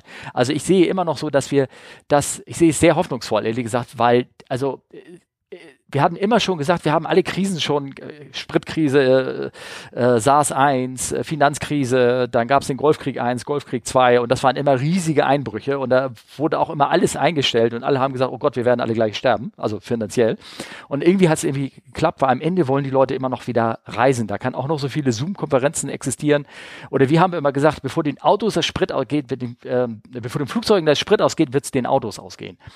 Ähm, ich höre, was du sagst, aber meine Meinung dazu ist, ich finde es ziemlich, besonders jetzt, wir Jungen kriegen diese, du hast ja vielleicht schon mehrere Krisen von Golfkrieg über äh, 11. September miterlebt, aber ich finde, was ich aus dieser Krise jetzt gelernt habe, dass es fahrlässig ist, sich nur finanziell auf die Fliegerei zu verlassen. Also ich finde es sehr, sehr wichtig, besonders wenn man nichts anderes äh, vorher oder in der Hand hat, dass man da vielleicht mal seine Fühler ausstreckt, hey, was kann ich noch? Mein Fliegerherz schlägt auch und das hat fünf Jahre oder sechs Jahre schlägt das so sehr, aber ich habe irgendwie, das hört sich jetzt vielleicht ein bisschen komisch an, aber ich bin irgendwie auch so ein bisschen dankbar, dass ich aus dieser Blase ein bisschen jetzt rausgeholt habe, weil ich jetzt merke, seit einem Jahr, das Leben besteht so viel mehr aus als nur Jetlag und von A nach B zu fliegen und Kollegen und immer die gleichen Gespräche. Also ich finde es sehr, sehr wichtig, dass man ähm, realisiert, dass das ähm, ja, dass man da auf jeden Fall noch eine andere Absicherung nebenbei sich irgendwie aufbaut. Weil, also wie gesagt, finanziell kann einen das das Genick brechen. Also da bist du, da ist der Unterschied zwischen Cockpit und Kabine, glaube ich, sehr groß. Also in der Kabine weiß ich, dass da sehr viele Kollegen, ähm, ähm, ja, also auch den Job wirklich nur Zeit einen bestimmten Zeitraum gemacht haben. Manche haben sie länger gemacht, manche haben zwischendurch aufgehört, sind dann wieder angefangen. Es gibt einen großen, breiten Strauß an, an Möglichkeiten. Ich meine, kein Arbeitsvertrag von einem Flugbegleiter sieht aus wie der nächste bei uns. Die sind ja alle komplett unterschiedlich, äh, weil sie, was weiß ich, für Konditionen da irgendwie drinne haben. Ähm, also ähm, ich glaube, das ist vielen bewusst und das machen auch viele, viele nicht, ist nicht, aber die meisten machen irgendwas irgendwie nebenbei oder hören auf oder haben ein Studium oder ich kenne also so viele, die, die auch wirklich aufgehört haben im Laufe ihrer Zeit. Cockpit ist anders natürlich, obwohl auch da gibt es so viele, die nebenbei was machen. Also die irgendein ja. Projekt nebenbei machen, sei es Software machen, sei es Immobilien, sei es Makler, sei es äh, was weiß ich. Das war ja, das war ja mein Plan, Steffen. Das war, ich hatte meinen Masterplan offen. Ich wusste, wie viel ich verdienen würde ich wusste, dass ich mindestens 1000 Euro im Monat sparen würde und aufgestreckt zum einen, um eine wo kleine Wohnung zu kaufen, die ich vermieten kann, zum einen noch ein bisschen was in Aktien stecken, aber jetzt nicht groß mit Spekulation, sondern schon fundiert und langfristig und dass das Risiko nicht allzu hoch ist und alles. Ich hatte das alles da, aber das Einkommen kam nie. Ja, ja. Weißt du, was ich meine? Ja, und jetzt, äh, ich muss jetzt schon sagen, im Nachhinein, ich würde jedem empfehlen, vorher was anderes zu lernen, einfach, dass man immer eine Wahl hat. Also ich nenne das dann gern die, die, ähm, wie sagt man das diplomatisch? Also einfach, dass man eine Wahl hat. Ja, die, ja, die, das Ass im Ärmel ja. sozusagen und dass man immer sagen kann, okay, ich bin jetzt in einem Job, ich kann den ungefähr, ich, es interessiert mich auch, ich bin vielleicht nicht zu 100% glücklich, aber ich muss jetzt nicht in eine Fabrik gehen und Regale einsortieren oder irgendwelche Bleche zusammenschrauben. Das habe ich ja alles gemacht, Steffen. Ich habe in meiner ja. Jugend so viel gearbeitet ja. in Jobs, um zu lernen, was ich ja. auf gar keinen Fall will in meinem Leben. Ich bin auch immer arm aufgewachsen mit meine Mutter arbeitet im, im Pflegeheim, ja. Und äh, wir haben immer, haben wir uns Geldsorgen gemacht. Und jetzt stehe ich wieder an einem Punkt, ich habe diese Pilotenausbildung, ich, ich habe nur Geldsorgen. Verstehst du, was ich meine? Ja, ja, ich verstehe. Und, an, und ich habe aber einen Freund kennengelernt über die Fliegerei durch einen Zufall. Und der hat das anders gemacht. Der hat vorher dual studiert, ist in einem großen, in, äh, in einem großen Technikunternehmen hier in Deutschland, ist da Ingenieur, auch mit IT und so weiter. Und der konnte sich wunderbar über zwei Jahre seine Kohle für seinen frei, äh, freien ATPL ansparen. Der hat nebenher, äh, der macht jetzt gerade als Homeoffice, der verdient gut, der muss sich keine Geldsorgen machen. Der weiß, ich habe hier meine Lizenz, ich habe mir meinen Traum vom Fliegen erfüllt. Ich arbeite jetzt ganz normal, ohne Sorgen zu haben in dem Job weiter, den ich jetzt nicht mein Leben lang machen will, aber ich bin in einer komfortablen und guten Situation. Und wenn die Fliegerei wieder losgeht, dann bin ich da und dann klopfe ich da an und dann will ich auch ins Cockpit, aber ich muss mir, ich muss jetzt nicht alles annehmen, was mir da hingelegt wird und, und ja, voll den Krampf haben. Und das ist das ist für mich was, was ich jetzt realisiert habe. Das ist so ein Luxus und es lohnt sich wirklich, zum einen charakterlich zu reifen, wenn man vorher ein paar Jahre was gelernt hat. Ich meine, so ein Bachelor ist in dreieinhalb Jahren gemacht, ja. Mhm. Ähm, und das lohnt sich zum einen, um charakterlich zu reifen, um dann auch die, die Chancen zu erhöhen, in der Airline angenommen zu werden. Plus man hat einfach so eine finanzielle Stärke und Unabhängigkeit, die ich nicht habe und mir wünsche. Also ich mache erstmal, ich mache erstmal beiden Hoffnungen. Ich glaube, ihr seid gerade echt, da, okay, seid ihr auch möglicherweise in einem tiefen Loch, wobei ich finde rein so von der Situation her ist da, glaube ich, äh, der Mike ein bisschen gekniffener als du, äh, Charlie, schon, wenn ich das sagen darf, ähm, weil, ähm, ähm, äh, weil er halt viel mehr irgendwie Schulden drauf hat. Aber alles wird gut. Es wird alles. Ja, gut. auf jeden Fall. also wirklich. Ja, und wenn und nicht, ich auch ähm, das Leute, Leben geht auch ohne ja. ein Flugzeug. Ja, genau. Und ich kenne aber auch zum Beispiel, also es gibt auch Leute, die genau das gemacht haben, was du gesagt hast. Die haben halt vorher irgendwie studiert, haben alles möglich gemacht, sind dann zur Fliegerei gekommen, haben dann gemerkt, dass sie dass sie, weil sie Glück hatten und so reingerutscht sind und das geschafft haben, durch praktisch ähm, dadurch, dass sie fliegen und nicht arbeiten müssen, ähm, auch sehr finanziell gut auskommen sozusagen und am Ende so ein bisschen frustriert waren, weil sie ihren vierten Streifen halt erst mit 50 bekommen haben oder mit 48 oder irgendwas, ne? weil das alles so lange gedauert haben, dass sie sagen, also bei manchen haben wir denen gesagt, hätte ich, auch nur, hätte ich das mal früher gemacht. Ne? Gibt es auch solche Leute. Ja, es ist halt, im Nachhinein ist man halt immer klüger, ne? Ja. Genau. Das, so. das ist halt das Problem. So, hätte ich nur mal, hätte ich nur mal mehr Bitcoins gekauft vor 20 Jahren oder vor 10 Jahren, kann ich auch sagen. Aber ist halt. Kein Witz. Ich habe mit, mit 13 habe ich den das erste Mal gesehen, da war der bei 300 Euro. Ich dachte schon, der ist viel zu teuer. Hätte ja. ich das mal gemacht. Hätte es auf Toilette. Hätte es auf Toilette gedacht. ja, ja. ja, im Nachhinein gibt's glaube ich, keine Universallösung. Dass das, äh, und das ist, was ich mitgeben möchte. Ja. Es gibt Leute, bei denen klappt das so, so wie es der Traum ist. Du gehst an die Flugschule. Ja, ich hatte keine Wahl. Und du bist ein Leben lang glücklich. Ich weißt hatte keine der Wahl wie du. Ich, ich, mein Vater hat sich für mich beworben, ich habe da unterschrieben und das war's. und jetzt stehe ich hier. War dein Vater auch Flieger? Ja. Ähm, äh, nee, Privatpilot war. Also das, das ja. Privat, PPL war. Aber mir nicht. Also immerhin. Ja. Ja, also ich finde das wunder, ich finde die Propellermöhren teilweise. Äh, hast du noch ein, hast du noch deine PPL oder ist die noch valid oder so? Ich habe die jetzt alles wieder erneuert. Ich mache gerade einen Fluglehrerlehrgang hier in Hamburg. Ach, das ist ja cool. Also, Dann kannst du mir vielleicht dieses Jahr meine PPL verlängern. Äh, ja, das Problem ist, ich bin ja gebunden an die, an die, an die ATO, an die Trainingsorganisation. Und das ist der Verein. Also dann müsstest du erstmal in den Verein eintreten. Das, äh, Ach so. Ja, das ist ja, ja leider. Schade. Du weißt ja, da ist die Struktur. Aber vielleicht, in der, in vielleicht der, drehen wir ja mal eine Runde. Ja, das auf jeden Fall. Besuch mich, können wir gleich loslegen. Ne? Das geht. super, super. Ja, aber das, ich finde, das macht, es ist ein ganz anderes Fliegen. Ne? Man, ähm, ich glaube, das ist, also wenn du das jetzt wieder angefangen hast, ich kann es mir nur vorstellen, aber ich, ich habe ja den Vergleich, ich habe ja auch in so einem 320-Simulator schon gesessen und alles Mögliche gemacht und intensiv, ja. Und äh, es ist ja ein anderes Fliegen, aber es ist irgendwie, man fühlt sich so ähm, frei, ne? Oder freier, wenn man, also man selbst mit dem Flugzeug verbundener, findest du nicht? Ja, also vor allem, also ich habe natürlich jetzt gerade eine Aufgabe, nämlich das Ding wieder zu lernen und äh, die Gesetze und äh, Ausbildung und so. Und da, du hast natürlich, wenn du einfach nur irgendwo hinfliegst und zurück, das habe ich gestern mit dem Kollegen auch besprochen, mit dem wir da geredet haben, ist es so dieser, dieser 100 Euro Hamburger, den du da irgendwo isst oder 100 Euro Kaffee, ne? Fliegst irgendwo hin, trinkst einen Kaffee, fliegst wieder zurück. Hm, okay. Ähm, aber wenn du natürlich eine Aufgabe hast, irgendwie eine Reise machst oder deine Familie irgendwo mitnimmst, dafür ist dieser Club ganz okay, weil die, die dafür machen das viele Leute, ne? dass sie da sich dann auch äh, leisten können, weil der Verein lässt es zu, dass du da drei, vier Tage eine Maschine mieten kannst und dann fliegen sie mal irgendwo hin in den Urlaub und fliegen dann wieder zurück. Ne? So, das ja. ist natürlich eine schöne das Sache. Ist. Das, das, ist so ein Traum von ja, mir noch. Genau. ne? Ja, ähm, ich habe noch einen anderen Programm reingeschrieben, aber jetzt, das ist, glaube ich, dieser, also ich kann dir versuchen, dass er nicht so technisch wird, aber ähm, Mike hat, ich hatte gefragt, äh, gibt es Fragen an mich irgendwie? Äh, ja, oh. auf jeden Fall. Mich interessiert und das, und das tut mir sehr leid, Charlie, aber das muss jetzt in die Technikrichtung okay. gehen. Das interessiert mich nämlich sehr, sehr brennend. Und zwar unsere modernen Flugzeuge, wir sind da ja als Piloten sehr verwöhnt. Also moderne Airbusse, Boeings und was es da so gibt, die haben mhm. ja alle ein ICAS oder ein ECAM, also für die, für die Nichtflieger, so ein Display in der Mitte, da sieht man alle mögliche System- und Technikinformationen, kann man zwischen Seiten durchblättern.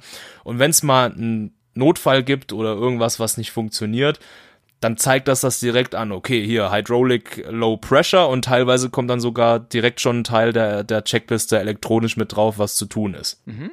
Und äh, gibt nicht so viele Fälle, wo man dann tatsächlich extra irgendwo was raussuchen muss, weil das nicht hinterlegt ist. Gibt's, aber nicht so viele, ne? Ja. Ähm, und äh, natürlich kann das einem auch das Bein brechen. Du kennst bestimmt auch diesen Vorfall mit dem 380, ich war es ein Qantas 380? Ich glaube, die haben dann ja, Uncontained Engine Failure gehabt ja. und dann 70, über 70 ICA-Messages gekriegt und wussten gar nicht, wo sie anfangen sollen. Zum Glück waren die zu fünft, alles gut gelaufen. Aber mich würde interessieren, wenn du schon so lange dabei bist, du meintest ja auch, du warst Instructor auf der 737, bestimmt auf der Klassik-Reihe. Ja, genau. Oder? Ja, genau.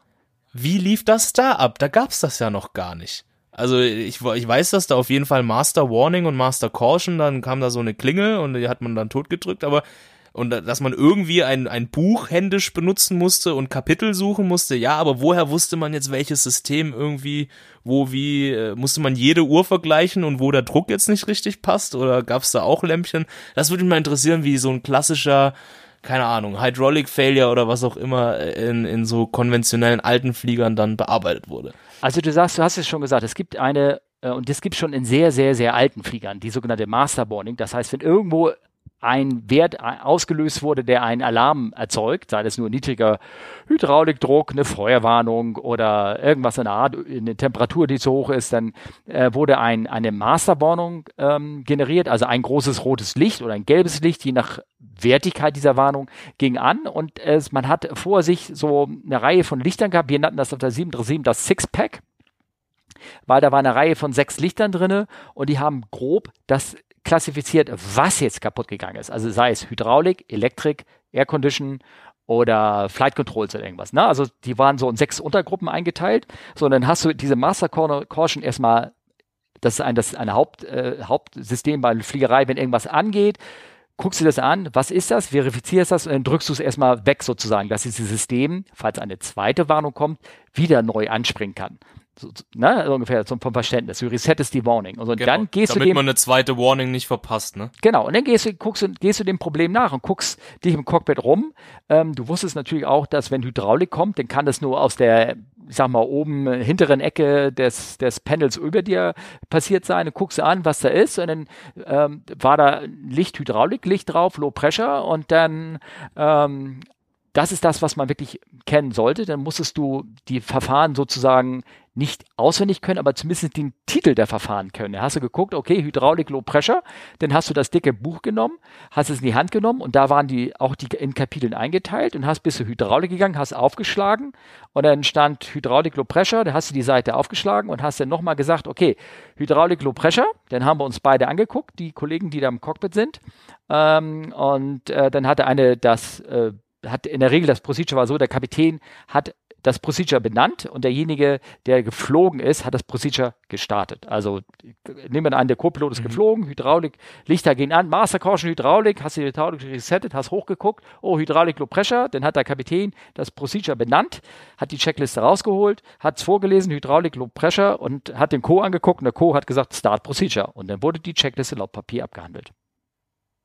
Ah, okay.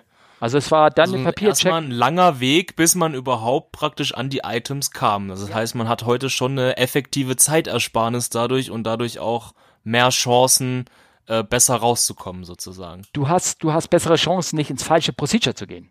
Also, aber mhm. das, der Weg ist der gleiche. Es gibt bei den elektronischen Flugzeugen genauso Master Caution, dann wird vom System wird das Richtige schon aufgeschlagen, aber auch dann benennst du das Procedure und der Pilot Flying sagt Start Procedure so grob, also ja, mit ja. Feinheiten. Genau, den, den Ablauf kenne ich ja. Genau, und so, so funktioniert das. Mit der Papiercheckliste ging das auch. Die Systeme waren auch nicht so komplex oder nicht, du hast, bei manchen Warnungen stand da einfach nur Advisory irgendwas. Ne? Also der, der, jetzt kannst du mittlerweile reingucken und sagen, aha, linker Reifen hinten hat irgendwie Honiggeschmack im Abgas drin oder irgendwas. Und dann kannst du das irgendwie auf. ja, ich weiß, ich übertreibe das so ein bisschen. Ne? Dann kannst du es halt so ein bisschen mehr ein, einordnen sozusagen. Aber ähm, äh, klar, so ein, so ein 380 hat viel mehr Systeme als, als eine 737. Also das ist klar. Und da können auch viel mehr Sachen kaputt gehen. Und das, wenn du das in Papier reinbringen würdest, dann hättest du da eine Enzyklopädie davor auf deinem Schoß legen. Also Gott sei Dank gibt's das nicht mehr.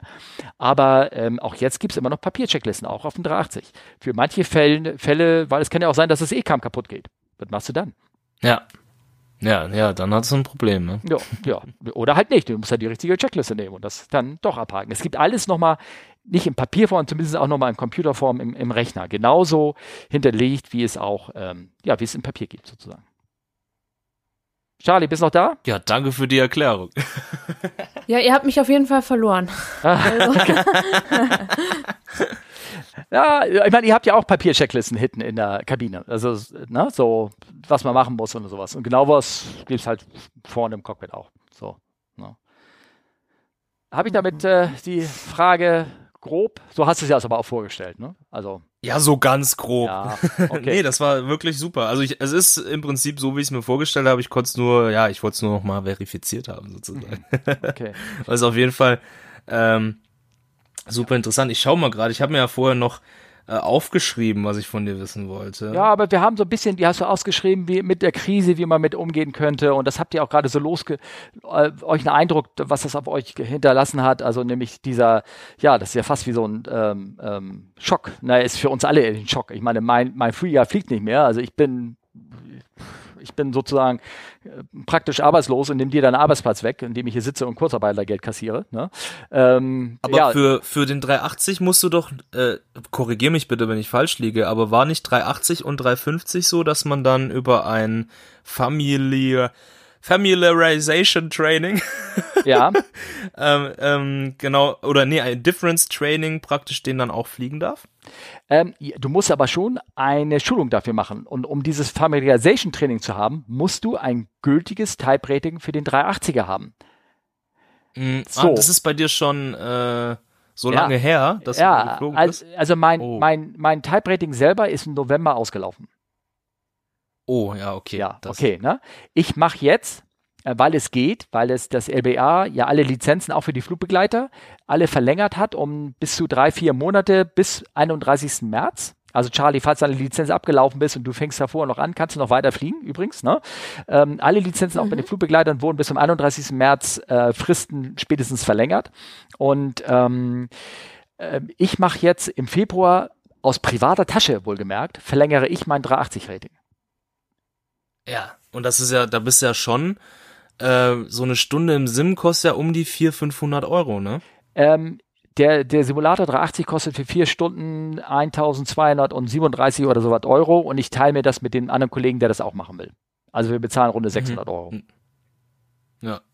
Und das ist und, natürlich. Äh, habt hoffentlich einen, einen, einen Kollegen, der 380 Dreh ist und das, äh, weil er euch äh, mag, gratis macht. Der macht es gratis, der hat natürlich auch was davon, weil der, ähm, das habe ich gestern erst schon erklärt, also die Leute, wenn ihr euch das, ähm, äh, ihr klickt ja weiter, ihr kennt das ja, der, für den ist, hat es in dem Sinne einen Vorteil, ja, der macht das erstmal kostenlos. Es hat aber einen Vorteil von denen, dass wenn, er muss ja auch ab, äh, nachgewiesene Schecks für, sein, für seine Verlängerung seines Drehratings nachweisen. Also er muss in, in, in einem Jahr fünf Schecks abgenommen haben und dadurch, also es ist praktisch eine Hand wäscht die andere, ne, sozusagen. Ja, ja, sehr gut, sehr gut. Aber es bringt mir nichts. Es bringt mir nichts weiter. Das ist wirklich, also es ist total unnütz. Es ist nur der reine, der reine Frust, der mich da reintreibt, damit ich mal wieder ein bisschen, ja, auch, ja, fliege, ne, sozusagen. Also. Ja, aber damit hast du die Chance ja, gültig zu sein für den 350, weil ich glaube, es ist relativ klar, dass auf dem 380 jetzt niemand dich mehr einsetzen will. Ja, aber ganz ehrlich, die Firma lässt mich in Kurzarbeit bis, bis so lange, so lange, so lange wie möglich, weil so bin ich am günstigsten. Das ist so. Mhm. Na, also das ist, das wird aber passieren. darf ich dich noch eine Frage fragen? Ja. Chicken oder Pasta? Chicken oder Pasta? Ähm, ich würde eigentlich immer zur Pasta neigen. Wieso? Einfach so. Wir wollen es einfach nur mal die Fragen, mit das denen Thema ich wechseln. Ne? Beschäftigen, ne? Ja, ja, genau. ähm, ähm, ich, hab, ich bin einer, der, obwohl wir, äh, können wir das Thema wieder wechseln. Also ganz kurz, 380-Rating privat bringt mir für die Firma auch nichts, weil es ist nicht gültig. Es ist nur das Rating und es ist keine an eine Firma gebundene Zulassung. Ähm, es ist kein Check, weil die, die für die Firma irgendeinen Wert hat. Also es ist wirklich nur rein privat. Ne? Ähm, okay. Und äh, Charlie, was du alles, ich bin dieser, ich bin einer dieser Kapitäne gewesen, der, obwohl die hinten eine Gelly haben, die diese schwarze, salzige Brombeermarmelade serviert. Du weißt, was ich meine? ja? Die sogar Cappuccino ja. machen, dass ich mir oft einfach für die Reise einen eigenen Caesar Salad oder so einen, so einen Chefsalat bestellt habe und den gegessen habe. Wow, du bist vielen Kollegen einiges voraus. Und ähm, das ist vielleicht auch noch eine Frage, die mich auch interessiert. War das tatsächlich früher wirklich so, dass ähm, das Cockpit unterschiedliche Essen essen sollte? Das gibt es ja mittlerweile nicht mehr, aber das war ja früher so, oder? Ist doch eigentlich immer noch so, oder? Habe ich da was verpasst? Ich glaube, die Empfehlung. Die Empfehlung, die, aber. Die Empfehlung gibt es immer noch, aber es ist eine Empfehlung. Ich, also, aber die gibt es immer noch, ja. Aber ähm, also ich, so richtig halten tut sich keiner ran. Ich meine, also so eine Lebensmittelvergiftung, also damit das eine die ist, die ja wirklich gleich instantan durchschlägt, das muss ja wirklich ein krasses Ding sein. Also da hast du das dann, das war der Novo-Shot. dann sollte man wirklich den Caterer wechseln. Ja, ja aber definitiv. So. Naja, ähm, ja, aber ich meine Gott, ich, ich habe nur noch eine. Äh, ja, ja, mach, mach, mach, mach. Nee, nee, nee, nee, nee, erzähl, erzähl, erzähl. Nee, nee, ich, ich habe nichts zu erzählen. Also ich wollte es, nee, was okay. ich erzählen wollte, halt mit, dem mit dem Essen, ich meine, also, weil ich erzählt habe, Lagos und sowas, früher gab es halt ganz andere Sachen. Also heute ist es ja sehr strikt, da ist das Essen alles abgezählt und wehe, da nimmt keiner fast vom Bord und sowas. Aber vor, vor 20, 25 Jahren blieb halt, gerade wenn du in so Destinations hingeflogen bist, wie Afrika oder irgendwas, wo, wo du wusstest, im Hotel gibt es auch nicht so richtig wirklich Gutes und äh, davon kriegst du meistens auch einen Flötotto oder irgendwie sowas. Da wurde ja sehr viel viel von Bord mitgenommen. Ne? Also da, da ganze Käseplatten und all sowas und ähm, äh, das wurde halt sehr viel gemacht. Aber das ähm, gibt es alles heute nicht mehr. Heute wird alles abgerechnet. Ne? Mhm. Ja.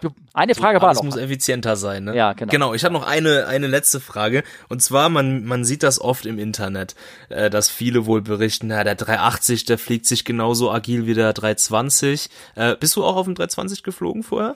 Nein, aber die Kollegen natürlich. Die, und die haben das bestätigt. Ah, okay. Die sagen, der, der, die der haben das ja genauso wie so ein kleiner 319 haben die gesagt. Das, das sagt mir nichts, weil ich kenne ihn nicht.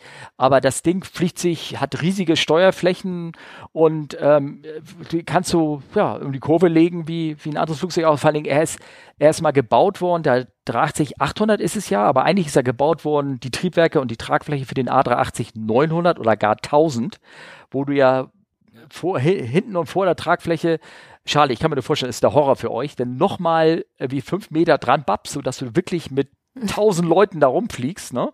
Und ähm, ähm, also ich stelle mir die Hölle vor da hinten. Und, äh, und, und dafür sind die Triebwerke und die Tragfläche ausgelastet. Das heißt, ist, das Ding ist total überpowered und deswegen verbraucht er auch so viel und deswegen ist er auch nicht effizient. Ah, okay. Ja, cool. Dann äh, sag mal Bescheid, wenn ihr im Sim seid und zufällig noch Zeit über habt. Also mir ja. reicht's auch nur dabei zu sitzen. Aber vielleicht, wenn es fünf Minütchen da ist, 3,20 bin ich schon geflogen. Im ja, Sim. okay. Aber äh, dann hätte ich vielleicht den Vergleich. ja, okay. Mach ich. Mach ich. Ne? Definitiv. Ne? Ähm, ja, kommen wir zum Schluss? Ich glaube ja, ne? Oder? Ja. Ja? Ich denke.